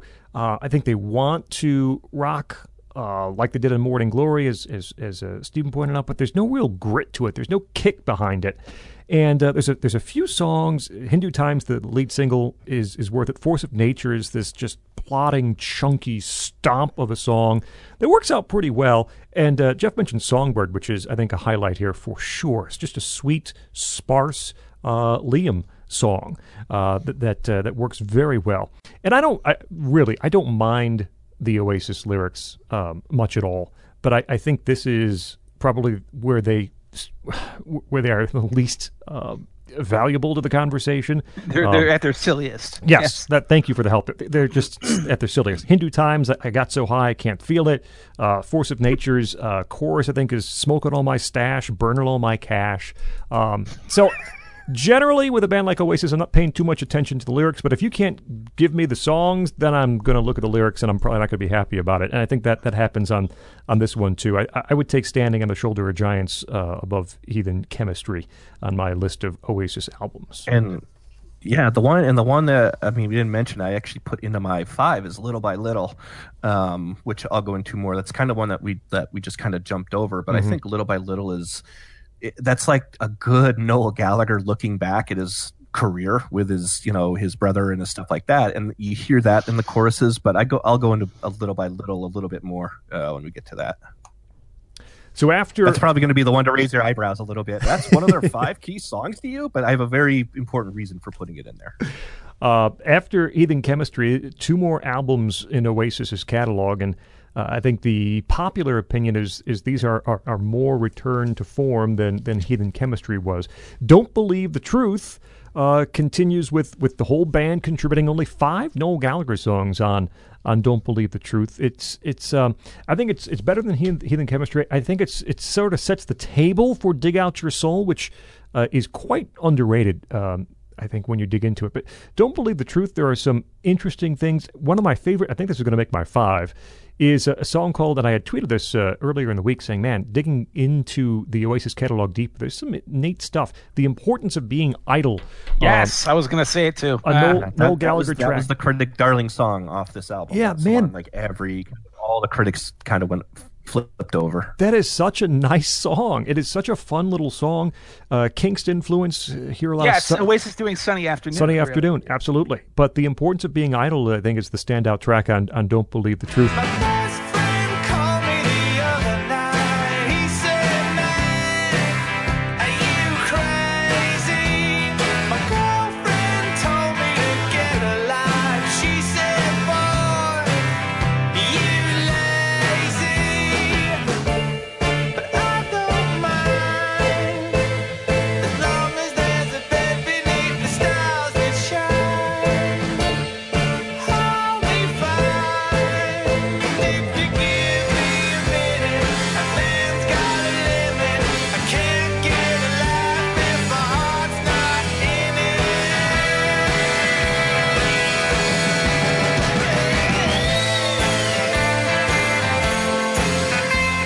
Sound. I think the band sounds better uh, on "Don't Believe the Truth." They're a little more confident, more muscular than they had been on the past two albums. Uh, "Turn Up the Sun," the first track, is this swirling, churning track that I, I like quite a bit. I, I keep. I was you know write notes when I listen back. I, I keep kept writing insistent beat, insistent beat. There's a lot driven by drums and rhythm on "Don't Believe the Truth" with uh, uh, Mucky Fingers and uh, Meaning of Soul. and I Lyla. They all have these very insistent drum rhythm beats uh, through them that it, it works well. One other song I wanted to mention is "Guess God Thinks I'm Able," which is pretty hooky and memorable. And it, unlike some other Oasis songs, which bury that melody behind this wall of guitars and 32 tracks of orchestra, uh, this one sticks that melody right in front, and you're able to appreciate it. I think "Guess God Thinks I'm Able" is also a a, a really good track on "Don't Believe the Truth." This one. Uh, I, I think is is their best in quite a while, digging back through their catalog, but uh, not as good as what what would come next. I think it's really interesting how Oasis went from being a band that was entirely dominated by Noel Gallagher's songwriting to being a band that was actually a real collaborative effort in terms of the songs, uh, but in a good Thank you, way. thank, thank you, Andy Bell, for that one. Yeah, but I Um, mean, it, it's funny. Like we did Creedence Clearwater Revival a couple of episodes ago, Right. and of course, you know, the, the members of the band were all like demanding more input to, uh, you know, John Fogerty being a tyrant, and then he Fogerty then turned around and said, "All right, well, not only now do you have more input, you have to write a third of the songs on the album," and it resulted in one of the worst pieces of awful that's ever been released on vinyl, which is called um, Mardi Gras, their last album. It's terrible. Yep. Um, who would have thought that every member of Oasis actually is capable of coming up with some damn fine music. Andy Bell on uh, "Turn Up the Sun." I love that song. I love the introduction to that song. It's this very kind of ghostly, chiming sort of an intro, uh, and then it turns into a more straight ahead rock anthem. But it's really good. Liam, you know, everybody says, "Oh, Liam's a no talent." You know, he's just the lead singer. Liam starts coming up with solid, solid songs on every one of these late period Oasis albums. Even uh, Jem Archer, uh, Yeah. Probably uh, the least in terms of like you know the songwriting contributions from the band. You get some some good stuff there. I, I don't. I, I think "Love Like a Bomb" is my least favorite song on the album, but I really like "A Bell Will Ring," and I really like some of the stuff that he brings to the other albums as well. I just think it's fascinating that. You know, after all this time of Noel being the only voice in a songwriting sense that was heard uh, from Oasis, uh, that it turned out that everybody else in the band was uh, really capable of contributing something as well. I guess part of that has to do with the fact that they replaced their earlier members of the band and, and brought in these new guys, but but the guys they brought in were no no slouches in that respect. And so I, I, I that's why I, I, I like Don't Believe the Truth. Um, I don't like it nearly as much as the next one, but I think. oi. Were you saying? Go ahead. Sorry. No, no, no. No, I thought you, I thought you were going to jump right in to dig out your soul because no, I'm not. I'm not gonna. I'm, I'm not gonna do that. I don't like it. As, I don't like it as much as don't uh, as dig out your soul. But uh, I think it, it's pretty solid. It's certainly far more interesting as an album than Heathen Chemistry. And I'd say my favorite songs on this one, as you know, as Scott already identified the importance of being idle. I also like Lyla. I think Lyla's that's the lead was the lead single off of this album. Uh, kind of written at the last second, if I recall. Like they, they, you know, they submitted the album to the label, and this the, the, the eternal words that you always hear is, "We don't hear a single on this record," so they had to go run back into the studio and and, and record Lyla. Um, but it's a damn good song, and I think that this is a, a fairly underrated record. I think all of Oasis's late period albums don't get the kind of credit that they deserve. Um, I enjoy this one quite a bit. Yeah, the thing I told Jeff, uh, kind of preparing for this, is I think oh, I, I would put Oasis's last three albums against their first three, and I think that their their last three are infinitely deeper, richer than their first three. And I think that this is uh, "Don't Believe the Truth" is actually my second key album, um, and I think that this is the richest, like the most layered album that they have, and I think that that's all basically Andy Bell. I think this is the first album where I who comes in, you, you can kind of feel them where they come into the studio space and Noel's like kind of like, all right, let's see what you got. And Andy Bell just blows Noel away. He's just like, and Noel wisely, I think, takes a step back and he's like, all right, this guy's better than me. he's just a better all, all around guitarist than I am. And so I think Noel basically says, you know, let's Andy Bell run with some of the stuff. Like you said on Turn Up the Sun is a perfect example of just this real rich, deep kind of sound. And then Noel's in there. He has the guitar in there. But you, you there's there's such there's again there's so many layers to a song like Turn Up the Sun that it just that isn't there intro, you've never heard of that on a pre, on any right yeah right and you're right about the drums. The drums on this on this album are, are, are in there too. And so i think that that's the influence of bringing in those new members noel realizing wow i, I think bell's a better guitarist than i am. I'm gonna i'm gonna wisely just kind of back back him up on some of this stuff and Andy Bell putting in his influence.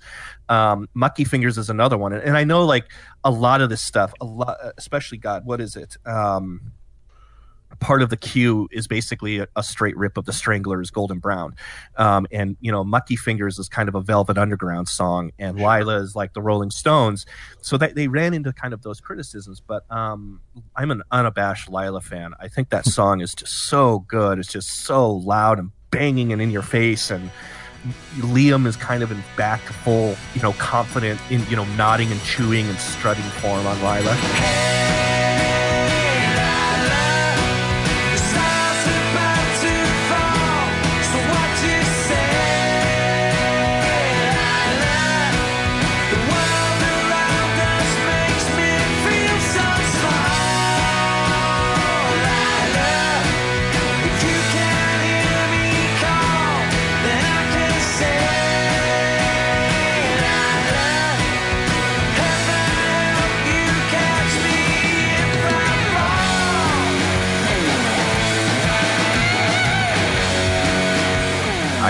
One where all the critics flipped over. Like, oh, this is finally Oasis back here, like, like that. Look how Um, charming they are with this social right right and um but even like uh, "Keep the Dream Alive," "A Bell Will Ring," and then of course you have you have it ends with Liam's John Lennon, "Let There Be Love," "Love," "Love is Everywhere," "We Want Love," kind of thing. Um, but it's by far, I think, their deepest, richest album, and it's their, I think by that it's almost their most fascinating because it just doesn't sound. It, you jump from definitely maybe straight to don't believe the truth other than the, the obvious things of the singer you almost have two completely different bands. And I, I just think that era of oasis the kind of winding down era of uh, don't believe the truth and dig out your soul is just infinitely more more interesting if you're an audiophile and if you're into music then you know going back to the earlier stuff of what's a story morning glory and definitely maybe um, don't don't believe the truth is the one where i think people who dropped off of them this is the one i think they regret missing the most And just quickly, part of the Queue you mentioned that I mean that sounds. If you play that for someone, I don't think you give them a hundred guesses they'd say it's Oasis. It doesn't really sound at all like what you think Oasis would sound like. Yeah. and that's that's. Uh, I think there's and- a lot of that in both the of these final two albums, especially. Yeah. yeah speak- and that's again and that and that comes down to that's just credit i think to noel getting older and just being like i don't have to control all this and i also think that you get the sense that noel knows this is ending as much as like um yeah, they did they did tour on these albums and stuff like that um and, and that goes back i mean i've seen these I've, I've seen oasis three times and i've seen them at all points um in their careers and i saw them winding down with this album and um, i was far more interested in this than i was when they were kind of in their um and they obviously had the live album familiar to millions stage where it was kind of like we're still here. Um, don't i think just don't believe the truth is just a great confident album. I think that that's the way to put it. They're like ah we're old. We don't care anymore and we're just going to put out what we want I mean, that of course takes us to Oasis's last album. I don't know if it was intended at the time to be the last album, although maybe the writing was on the wall in terms of the relationship between Noel and Liam. But man, I have a lot of praise for Oasis's final record, uh, "Dig Out Your Soul." what a fantastic way! If you're gonna go out, then this is the way to go out. This is a fascinating record. All sorts of great stuff on it. The Turning, I think, is one of my Mhm. all-time favorite Oasis songs. Um, the Shock of the Lightning um, is also another great Noel Gallagher number. And I will say this right now Liam Gallagher, again, you know, people always dismiss him as sort of the Yabo member of the band. I'm Out of Time Yes. is not only the best song that he ever wrote and that he ever brought to the band, it's also, I think, one of Oasis's, you know, certainly their top 10 best songs.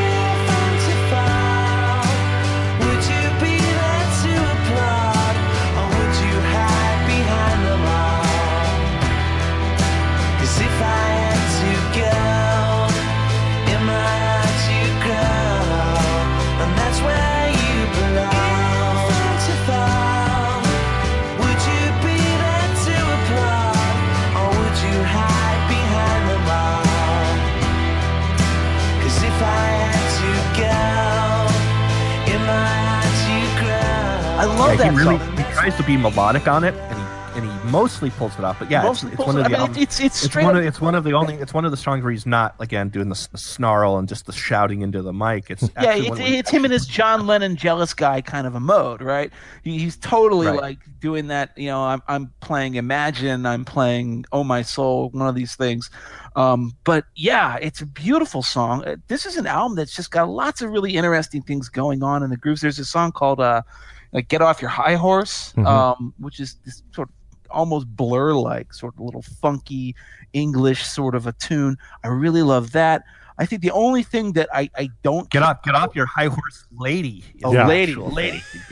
There, there's, there's yeah, literally- they, they go full they go full patriarchy on that one. Exactly. There's one song literally on this album that I don't like, which is I think "Waiting for the Rapture," which is just this stupid, clunky thunker of you know like ah you know these chunky guitar chords. Eh, it, it does absolutely it sounds nothing like the Doors.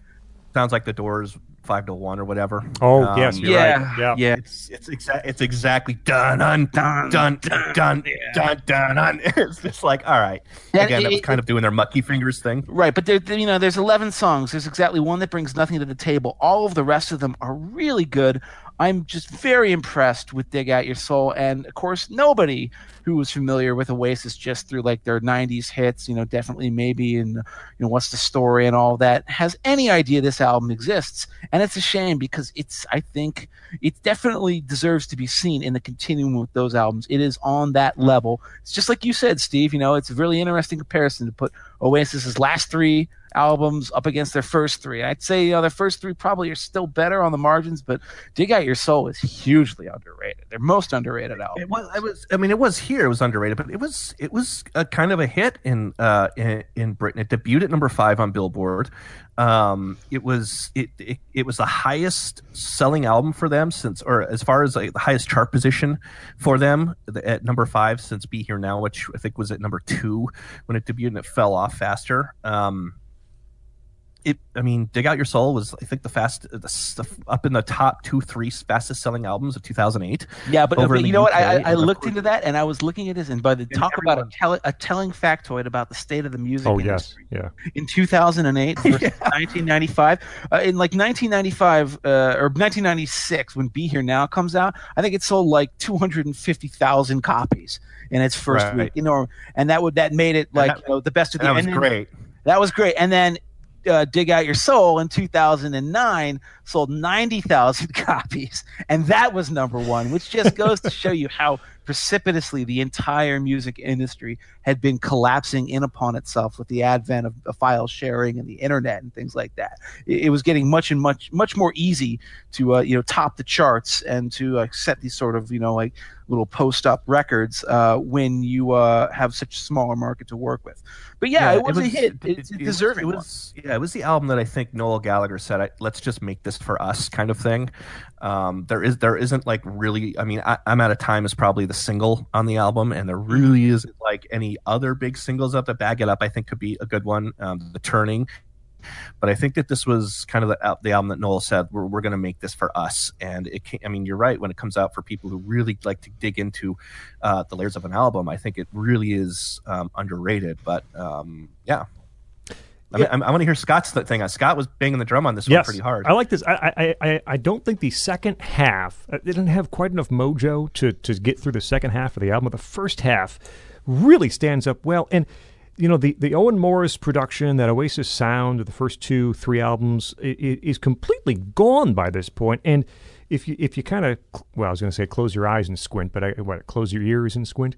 Um, it, it almost sound like a like a no frills, almost roots rock kind of band on Dig Out Your Soul with a little psychedelica in there as well. And and and the front half of the album is so good. I, I agree. I think Bag It Up would have been an awesome single to release off Dig Out Your Soul. It's got a great riff, especially through the chorus, and reminds you a bit of Columbia from Definitely Maybe too. It, it's just a really great song.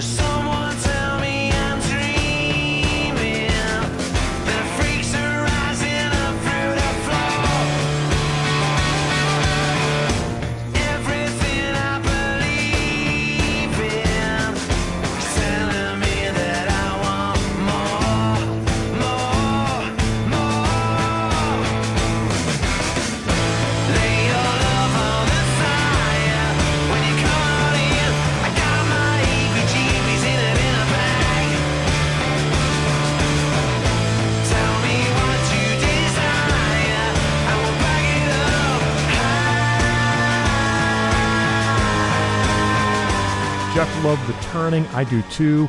Uh, starts with this this drum beat, and then the, the keys come in. These cascading rhythms throughout the that song. It's a really good one. Shock of the Lightning. What was the single from the album? This one that they they wrote and recorded, and they said basically it was a one off. It was a you know they they recorded it, and that was it. Um, worked very quickly. And I'm out of time, which both of you guys mentioned. Very, very John Lennon 70s solo sound to it. Um, I don't know. I, I think I like Songbird a bit better, you know, in the canon of Liam Gallagher tracks, but. Uh, but uh, but that that's a really really good one. I like Ain't Got Nothing as well. The first half of this album is so solid, and I, I don't mean to demean the second half, but I, I don't think it's quite as good to kind of lift it to a classic level. But you know, if if you if you didn't like the production from the first three albums, don't believe the truth and dig out your soul gives you a completely different point of view, uh, a completely different way to look at Oasis through these last few albums. And Noel was Noel was still kicking out great riffs and, and great guitar work uh, through the entire length of the career of the band, and that does not stop at all on Dig Out Your Soul. And I think Liam's vocals are very good throughout the album as well. It's you know he, he sounds well. It's 15 years later he doesn't sound like he sounded as a young young man, but he, I think he's a little well, certainly more experienced. But I think the vocals just uh, are, are, excellent throughout "Dig Out Your Soul," and and it's it's a different band from from what they were 15 years prior. Uh, but you can still hear what made them great. And "Dig Out Your Soul" again, especially the first half, is well worth uh, at least a listen for anyone who has not. And I would imagine that's a lot of people. it's not kind of gotten through the, the record. No. And of course, this is the moment where um, Oasis suddenly, spontaneously, precipitously collapses. Uh, and it kind of brings us to one of the elephants in the room that amazingly we really haven't discussed. And maybe it's a good way to sort of wrap up our discussion of Oasis as a band and kind of as a phenomenon in general. So, what happens? Uh, they're going out, they're, they're, they're touring Dig Out Your Soul. Um, they go to play, uh, you know, they're doing the summer festival circuit in Europe, and they're going to be playing some, I think, festival in Paris. And Liam suddenly says, "No, I, I can't do it. I can't go on stage. Can't sing. I got laryngitis." No, did he have laryngitis, or was he out drinking too much the night before? Who knows? Maybe he was throwing a temper tantrum. Anyways, Liam and Noel get into a fight. I believe, if you believe Noel's Noel's version of it, uh, Liam threw a plum at him. Uh, pelted him with fruit, uh, which is uh, the moment at which Noel said, That's it. I've had enough of this nonsense. I quit. I'm done.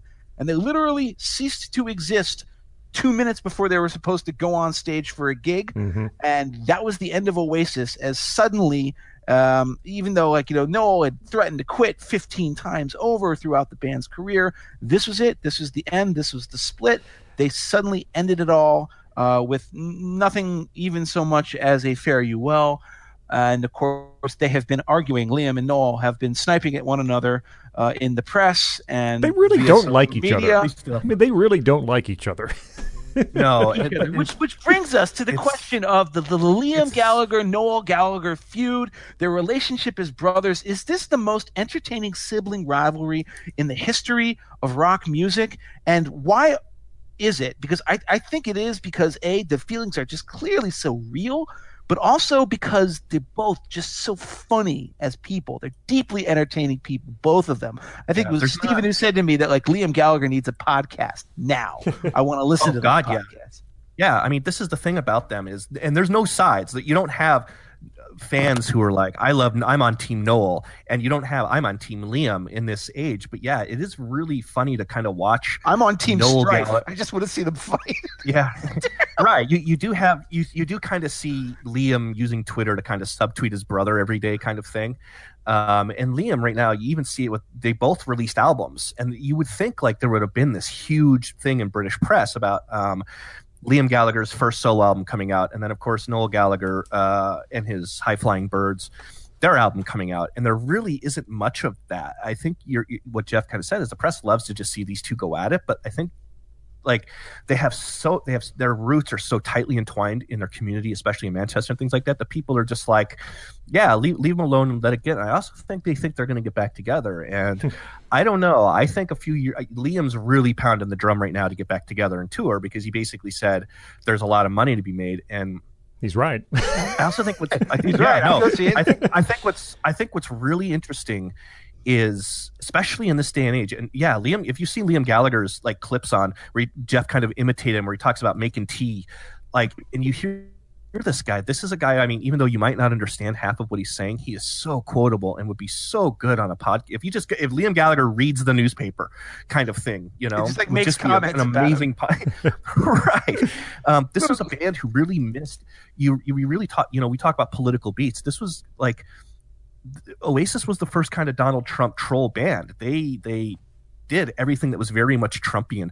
Um, Noel Gallagher received a uh, most overrated guitar player award in 1999 from his peers who voted. I think it was NME or one of these things, mm-hmm. and he basically said, "This is my favorite award I've ever gotten." Like he loved it. Um, showed up to it.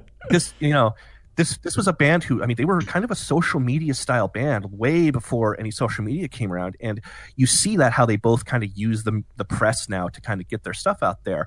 They were kind of the first trolls and the last rock and roll stars and then I mean Oasis will never be a critics band. Um, critics like hate this band, but when you go back and you read some of the reviews, they're just brutal. Even on you know even on their stuff where clearly the reviewers are hating on standing on the shoulders of giants because it just because they hate Oasis. They're like, I hate these ponces now. Um, but Oasis knows that. Um, Yeah. Oasis is a people's band. Critics hating Oasis only makes their fans and the people love them more. I was That sounds pretty familiar politically. Yeah. I mean, that's kind of the, that's that's the dynamic of how they were able to kind of beat Blur and battle over Britain. Is the critics all loved Blur, but the people all loved Oasis. And again, the elitists loved Blur, and the people the people went with Oasis. There are Um, more people than there are elitists. I- always a rule. right and that's and that's kind of that's that was oasis's strength again is they like, when the when the people sing don't look back in anger after a terror attack and it's even funny to read like liam gallagher's quotes about that attack like he's he's full uh, you you could read it in donald trump's voice and that's who he would be like he's just talking about like i don't want to you know, I don't want to. You should look back in anger. People are getting their heads cut off at concerts, man. What are you doing? That's basically what he said.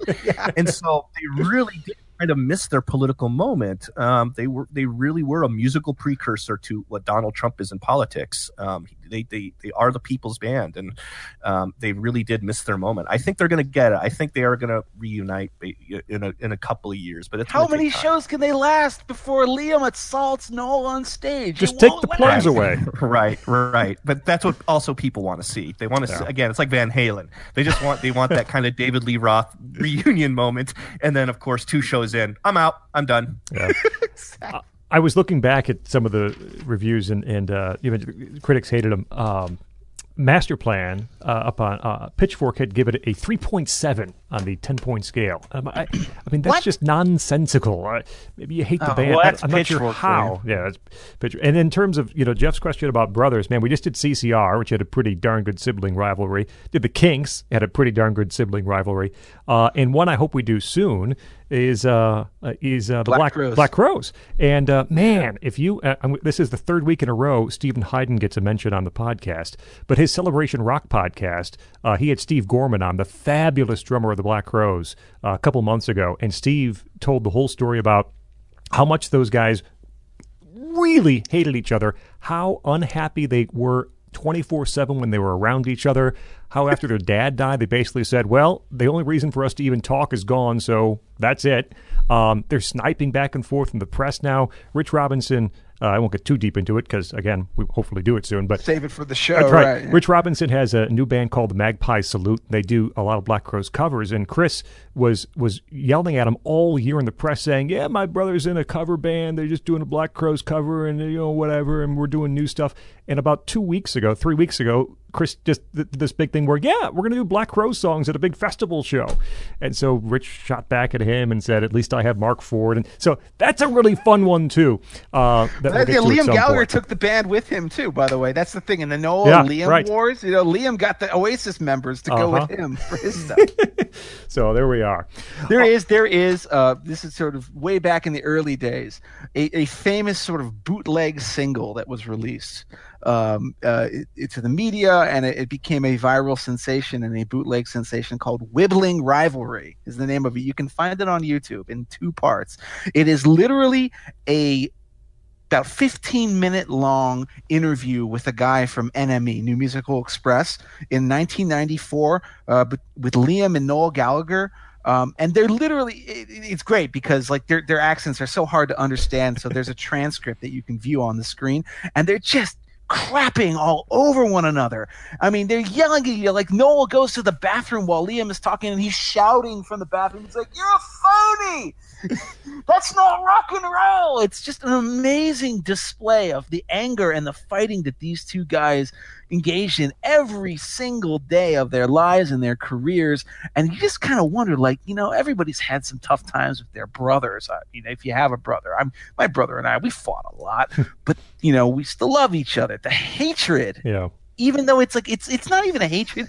I almost think it's like a weird sublimated love. Like like Liam keeps on tweeting out at Noel I think- he, I think he wants him to pay right attention to him. You know, like they still care about each other, but they just think that they're both jackasses. yeah you kind of i think you're absolutely right about that aspect of it like you kind of expect them to just start laughing Right.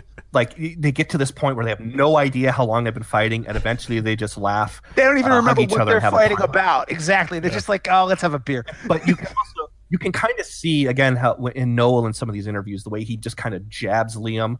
Um, there is there is a little bit of a you know he, you know uh, no he's still my kid eh um but his you know Noel's attitude is just like life's too short for this stuff and um you know I'm not going to spend my time you know being miserable around him and stuff like that um but they are getting older and I think you're right I think that there is a little bit of playfulness there um, where they just you know if Liam if Liam throws a, a dig at Noel, Noel will appreciate it. Um, there's a couple of those where he kind of laughs about it, and so you see it there, and you're kind of like, ah, I don't I don't think that this is a full on hatred as they they have played it up to be. I don't think it always has been. Yeah, I think that's Um, what makes it fun to watch because you actually think that like, okay, you know what? You get these guys drunk enough and, and alone in a room together, and they'll fight. Yeah, and, but exactly, They actually still exactly. be like, "It's okay, brother. I don't, I don't mind Well, that much." It doesn't feel like John and Tom Fogerty, man. They got seriously estranged. I think Noel has even said that if he could do it all over again, he would not have left that show. Uh, they would have. I think they had two shows left on that on the tours. On the, he would have played that show. He would have done the next show. They all would have gone through separate ways, and then it would have been okay. So there's some uh, regret, I, I suppose, that they couldn't just patch. I mean, how many times did they almost break up in the I course mean, of 15 Liam, years? Liam is appealingly honest about it. Somebody asked him, he did, uh, I I read at AMA, this is what I was thinking of earlier, and they said, like, you know, hey, how do you like being a solo artist? Do you prefer it to being a band? And he was like, hell no. I, I loved being in a band. I want to be in a band. That's what I always loved. It was what I always wanted to do and wanted to be is, is a guy who's the lead singer of a rock and roll band. So like he has no regrets about Oasis and about any of that stuff, even though he obviously goes out of his way to like you know call his brother a potato every time he can find the chance on Twitter. Um, anyways, I mean, it's a, this is a really good way to end the show, which is just you know one of the most hilarious sibling rivalries between two of the most fascinating people I would say in, in all of you know the last 30 20 30 years of rock music but i guess now we must go to our finale and the traditional thing we do here stephen is and we'll go and we'll ask stephen first as our guest and then scott you'll go and then i'll go to name your two key albums and five key songs from oasis Uh, my two key albums are The Master Plan. Obviously, um, it's it's if you could go back in time, it's the album that should have been released over like Be Here Now. Mhm. Um, it, it it really shows you the missed moment um, with this band. Um, it- you get kind of the stripped back tracks like Half World Away, Talk Tonight, um, and i- i- as well as some of their most energetic tracks, Acqui- Acquiesce, like you said, Listen Up, Rocking Chair. Um, again, take off, take off Walrus Live, and um, I think it's the quintessential Oasis album. And my second key album is Don't Believe the Truth. Um, like I said, I, I much more into it. I think it's their most layered and, and sonically complete album. Um, it shows you like bringing in Andy Bell. I think was the absolute right decision for that band at the time. I think it's Liam Gallagher's most mature album as a vocalist. Um, despite kind of again the blatant ripoffs of Velvet Underground and the Stones and the Stranglers on there, um, it feels like it's like they're firing on all cylinders for the first time at least since Morning Glory. So that would be the album I'd give people post Morning Glory and say, all right, this is this is why you should have kept listening to them. And uh, five songs? Songs. Uh, Acquiesce, of course. Um, you you kind of su- summed it all up perfect. Is this the best thing? Of course, the chorus is "We believe in each other and need one another," and everyone thinks that that's a line about the brothers themselves. Is again kind of what we talked about how they butt heads all the time, but still musically they need each other. The joke there is has nothing to do with them. Um, Noel Gallagher's even said, uh, you know, there's a line in there, "Sing my soul to sleep and take me back to bed." He goes, "It's absolutely not about Noel. I've never shared a bed with him, and if I was looking for someone to take me to bed, it wouldn't be Liam." Um, I'm so intertwined about um, of who they are as a band, and um, like you said, that chorus where Noel drifts out and Liam or Liam drifts out and Noel or Liam drifts back in is Right. just great arrangement. Um, my second song is called it's it's a B side of uh, definitely maybe called "Do You Wanna Be a Spaceman." Um, and it's do your not do you or do you want to it's do you wanna be a spaceman and it's a b-side on definitely maybe and it's kind of the perfect example of the kind of do- downtrodden blue collar origins of the band that we talked about um, it, it, you see a lot of yearning in this track about kind of not wanting to be where you are in life, and you it's again Noel just with an acoustic guitar, and you kind of um, you see how I'm sorry, it's Liam's is, is on it, but you see um, you see this how they're being honest about the relationship. It's almost like a brotherly another brotherly song. Um, and it's a really young song of theirs. You, you almost think of like 18 year olds just like thinking we're going to end up just going to going to football games and smoking cigarettes our entire life and stuck in marriages with 50 kids and um, we're not going to go anywhere. And that's it's a good track to if you really want to get to the nuts of Oasis's origins. Uh, do do you want to be a spaceman? I think it's a perfect song for that. Uh, my third one is whatever. Jeff talked about it a little bit. Um, despite the uh, the lawsuit, Neil Innes has a co-writing tr- uh, thing on this for a song he wrote called "How Does How Sweet It Is to Be an Idiot," because the opening line is the same, where you know Noel sings "I'm free to be whatever I." Neil Neil Innes's track goes "How sweet to be an idiot," and basically because of that, or Neil Innes' uh, songwriting credit on this song. Hmm. Um, but it really is. It's kind of that the strings in it. The, there's the drums in there. It's it's lyrically smart. It's a, it runs on again like five minutes. But if you're a right leaning kind of libertarian uh, freakhead in politics out there, it's a pretty good anthem. Again, I'm I'm free to be whatever I want, and I'll sing the blues if I want. You know, it's just a song about just doing whatever you want to do and leave me alone. Um, pretty good anthem. Uh, fourth one, Cast No Shadow. I think it's the most overlooked track on Morning Glory. Um, like I said, the frat dude bros were all out there waving their red cups in the air to Wonderwall, and I was kind of cast no shadow to myself. Um, I think the standout of this track, and the reason why I think it's one of their you know five essential songs, is this is one of the few songs where Liam and Noel sing at the same time, where you have Liam's vocals are up front and then Noel is singing behind him, and they it's not just kind of coming in and out like yes, they are. You hear Noel's high pitchedness behind kind of Liam's snarl. It's just this. Um, it, it's, it's surprisingly really harmonious the way you hear Noel kind of come in in the background. Um, I also think lyrically, it's one of their best songs. It's not just about like, hey, hey, come on, come on, love, love tonight, man. Um, there's there's some good depth to you know the story they're telling about who who you know Cast No Shadow is. Um, and again, this was another one like stop crying your heart out on Heathen Chemistry. If you put them side by side, you're like, oh, okay. Uh, my fifth one's little by little off Heathen Chemistry, um, and I think that this is kind of the perfect example of an older, wiser Noel Gallagher. If I were, if you wanted kind of the a good just one track to sum up their careers post Be Here Now, uh, just the cocaine fuel, you know, self immolation of their band, where Noel has lyrics on here where they kind of self examine that.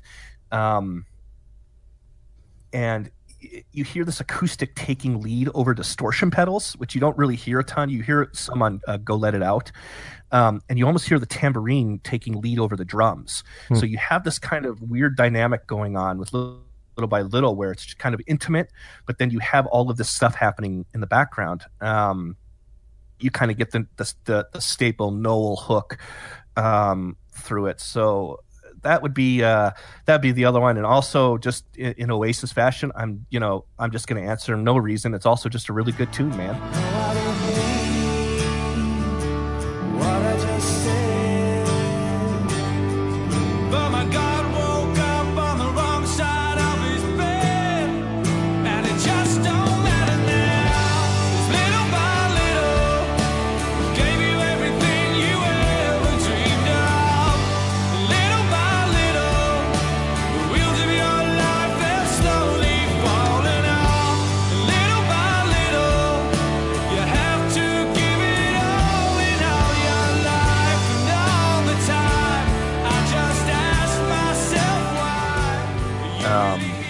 My those are my five uh, essential Oasis songs that aren't you know off of Morning Glory. if you just wanted to you know rip it rip it at the karaoke bar with a bunch of people, uh, these these are the five that kind of I think explain their story the most mm-hmm. um, from beginning to end. Uh, so my two albums, I uh, choose definitely maybe the debut. I, I think it's uh, again just a notch above Morning Glory as far as I'm concerned. The the the wanting, uh, the craving uh, to be a rock star, to to to get out of the, the situation they were in, just permeates just about every one of those songs. I don't think we mentioned "Cigarettes and Alcohol," which is uh, one of the singles and a great one with that just ripping off T Rex and the Bang a Gong riff. Um, but definitely, maybe is is is one of my two for sure. And then I also think the master plan is is essential to understand what you know how good Noel Gallagher was, what Oasis was really pushing out at the time, uh, the, the mid '90s uh, stretch of great music and great songs. Uh, and, and, yes, it's a B-side collection, but it's their you know it's their Hatful of Hollow. It's it's it's just as you need that to understand what the Smiths were doing. You need the master plan to understand what Oasis was doing. So my songs um, off of definitely maybe I, I, just I give you "Live Forever." I think it's one of the best songs of that decade, uh, and I, I, put that on the list. Uh, Acquiesce from the master plan and. Stephen kind of uh, explained that very well. Don't look back at anger from from uh, Morning Glory. Again, I'm not a big Wonderwall guy. I'm not a big Champagne Supernova guy, but don't look back at anger I think holds up extremely well from Morning Glory, and it's it's it's the best of those tracks. Give that one a spin.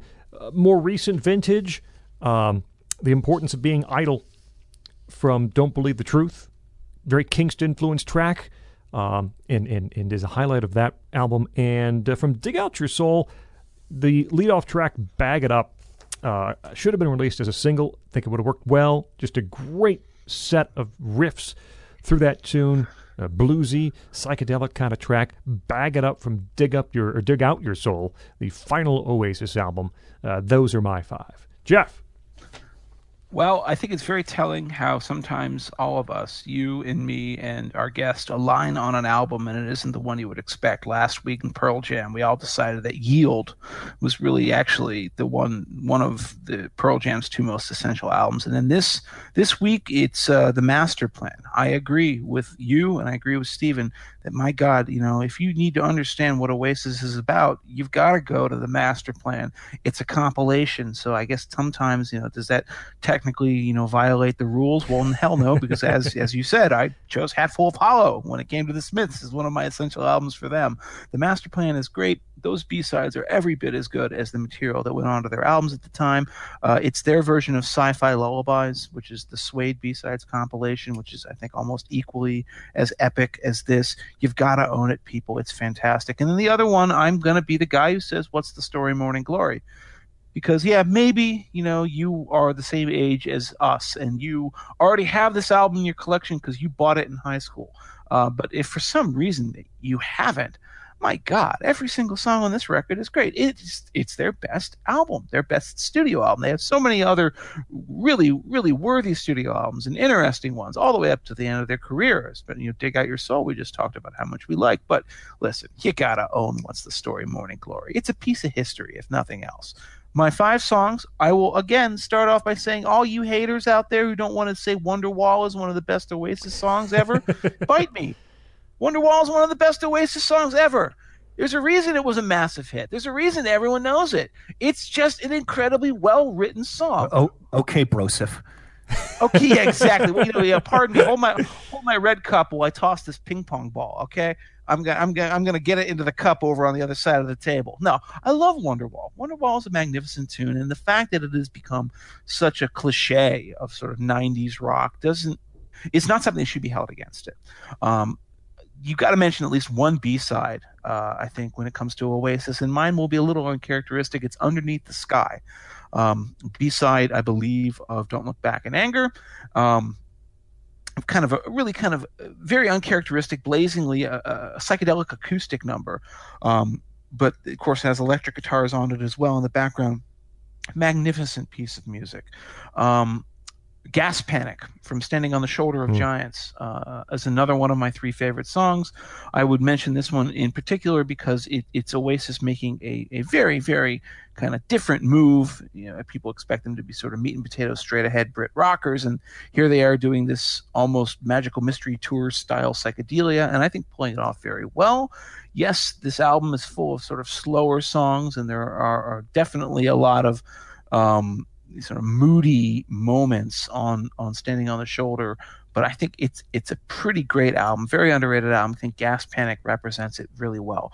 Uh, Turn Up the Sun from Don't Believe the Truth. Uh, we talked a lot about this song and why it's so great.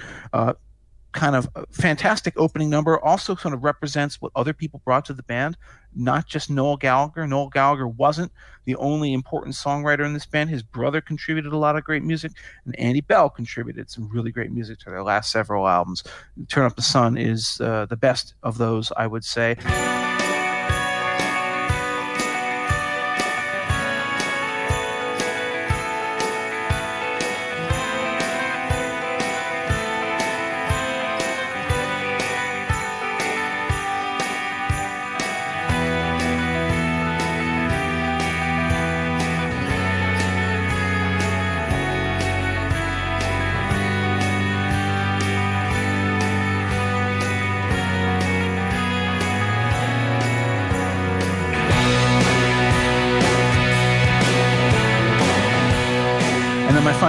from uh, Dig Out uh, Your Soul, which is The Turning. Uh, the Turning is one of those songs that I find almost inexplicably underrated. I just think that people had given up on Oasis and kind of gotten used to them at this point. They're like, oh, yeah, there's Oasis. They're just doing the things that Oasis does. And so they didn't give this song or this album really the attention and the credit that it deserved. The Turning is just an amazingly catchy, nagging little riff, and it starts and it never lets up, and it contin- consistently maintains your interest throughout the entire song, which I think you can actually say for for most of this album. I know Scott said that he thought it kind of falls off at the end. I think uh, "Dig Out Your Soul" is is really great start to finish. So those would be my five songs, folks. And there we are. The Political Beats look at Oasis.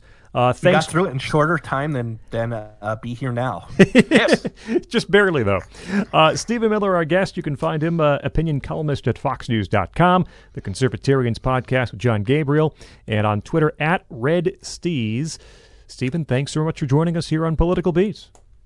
Yeah, it was fun, guys, and, and hopefully people didn't like tu- turn us off right after uh, what's the story, Morning Glory. yeah, Stephen theorized that this would be our most hated episode of the show. Oh, I find that hard to believe. We've done a lot of hated episodes. But people, people, people love to hate Oasis, and that was kind of like a, like one of the things that attracted me about actually uh, to come out and defend them like this, um, which, which is the best because people are either going to really hate this podcast or really like it, and that's the band themselves.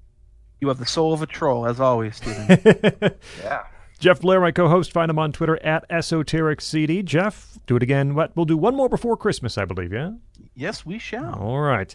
And uh, my name is Scott Bertram. You can find me on Twitter at Scott Bertram. Again, subscribe, iTunes, Google Play, Stitcher, TuneIn, and uh, listen, enjoy, leave reviews. NationalReview.com. Under podcasts, find all the episodes. Plus, um, we're on Twitter at political underscore beats is where to find the show's Twitter account.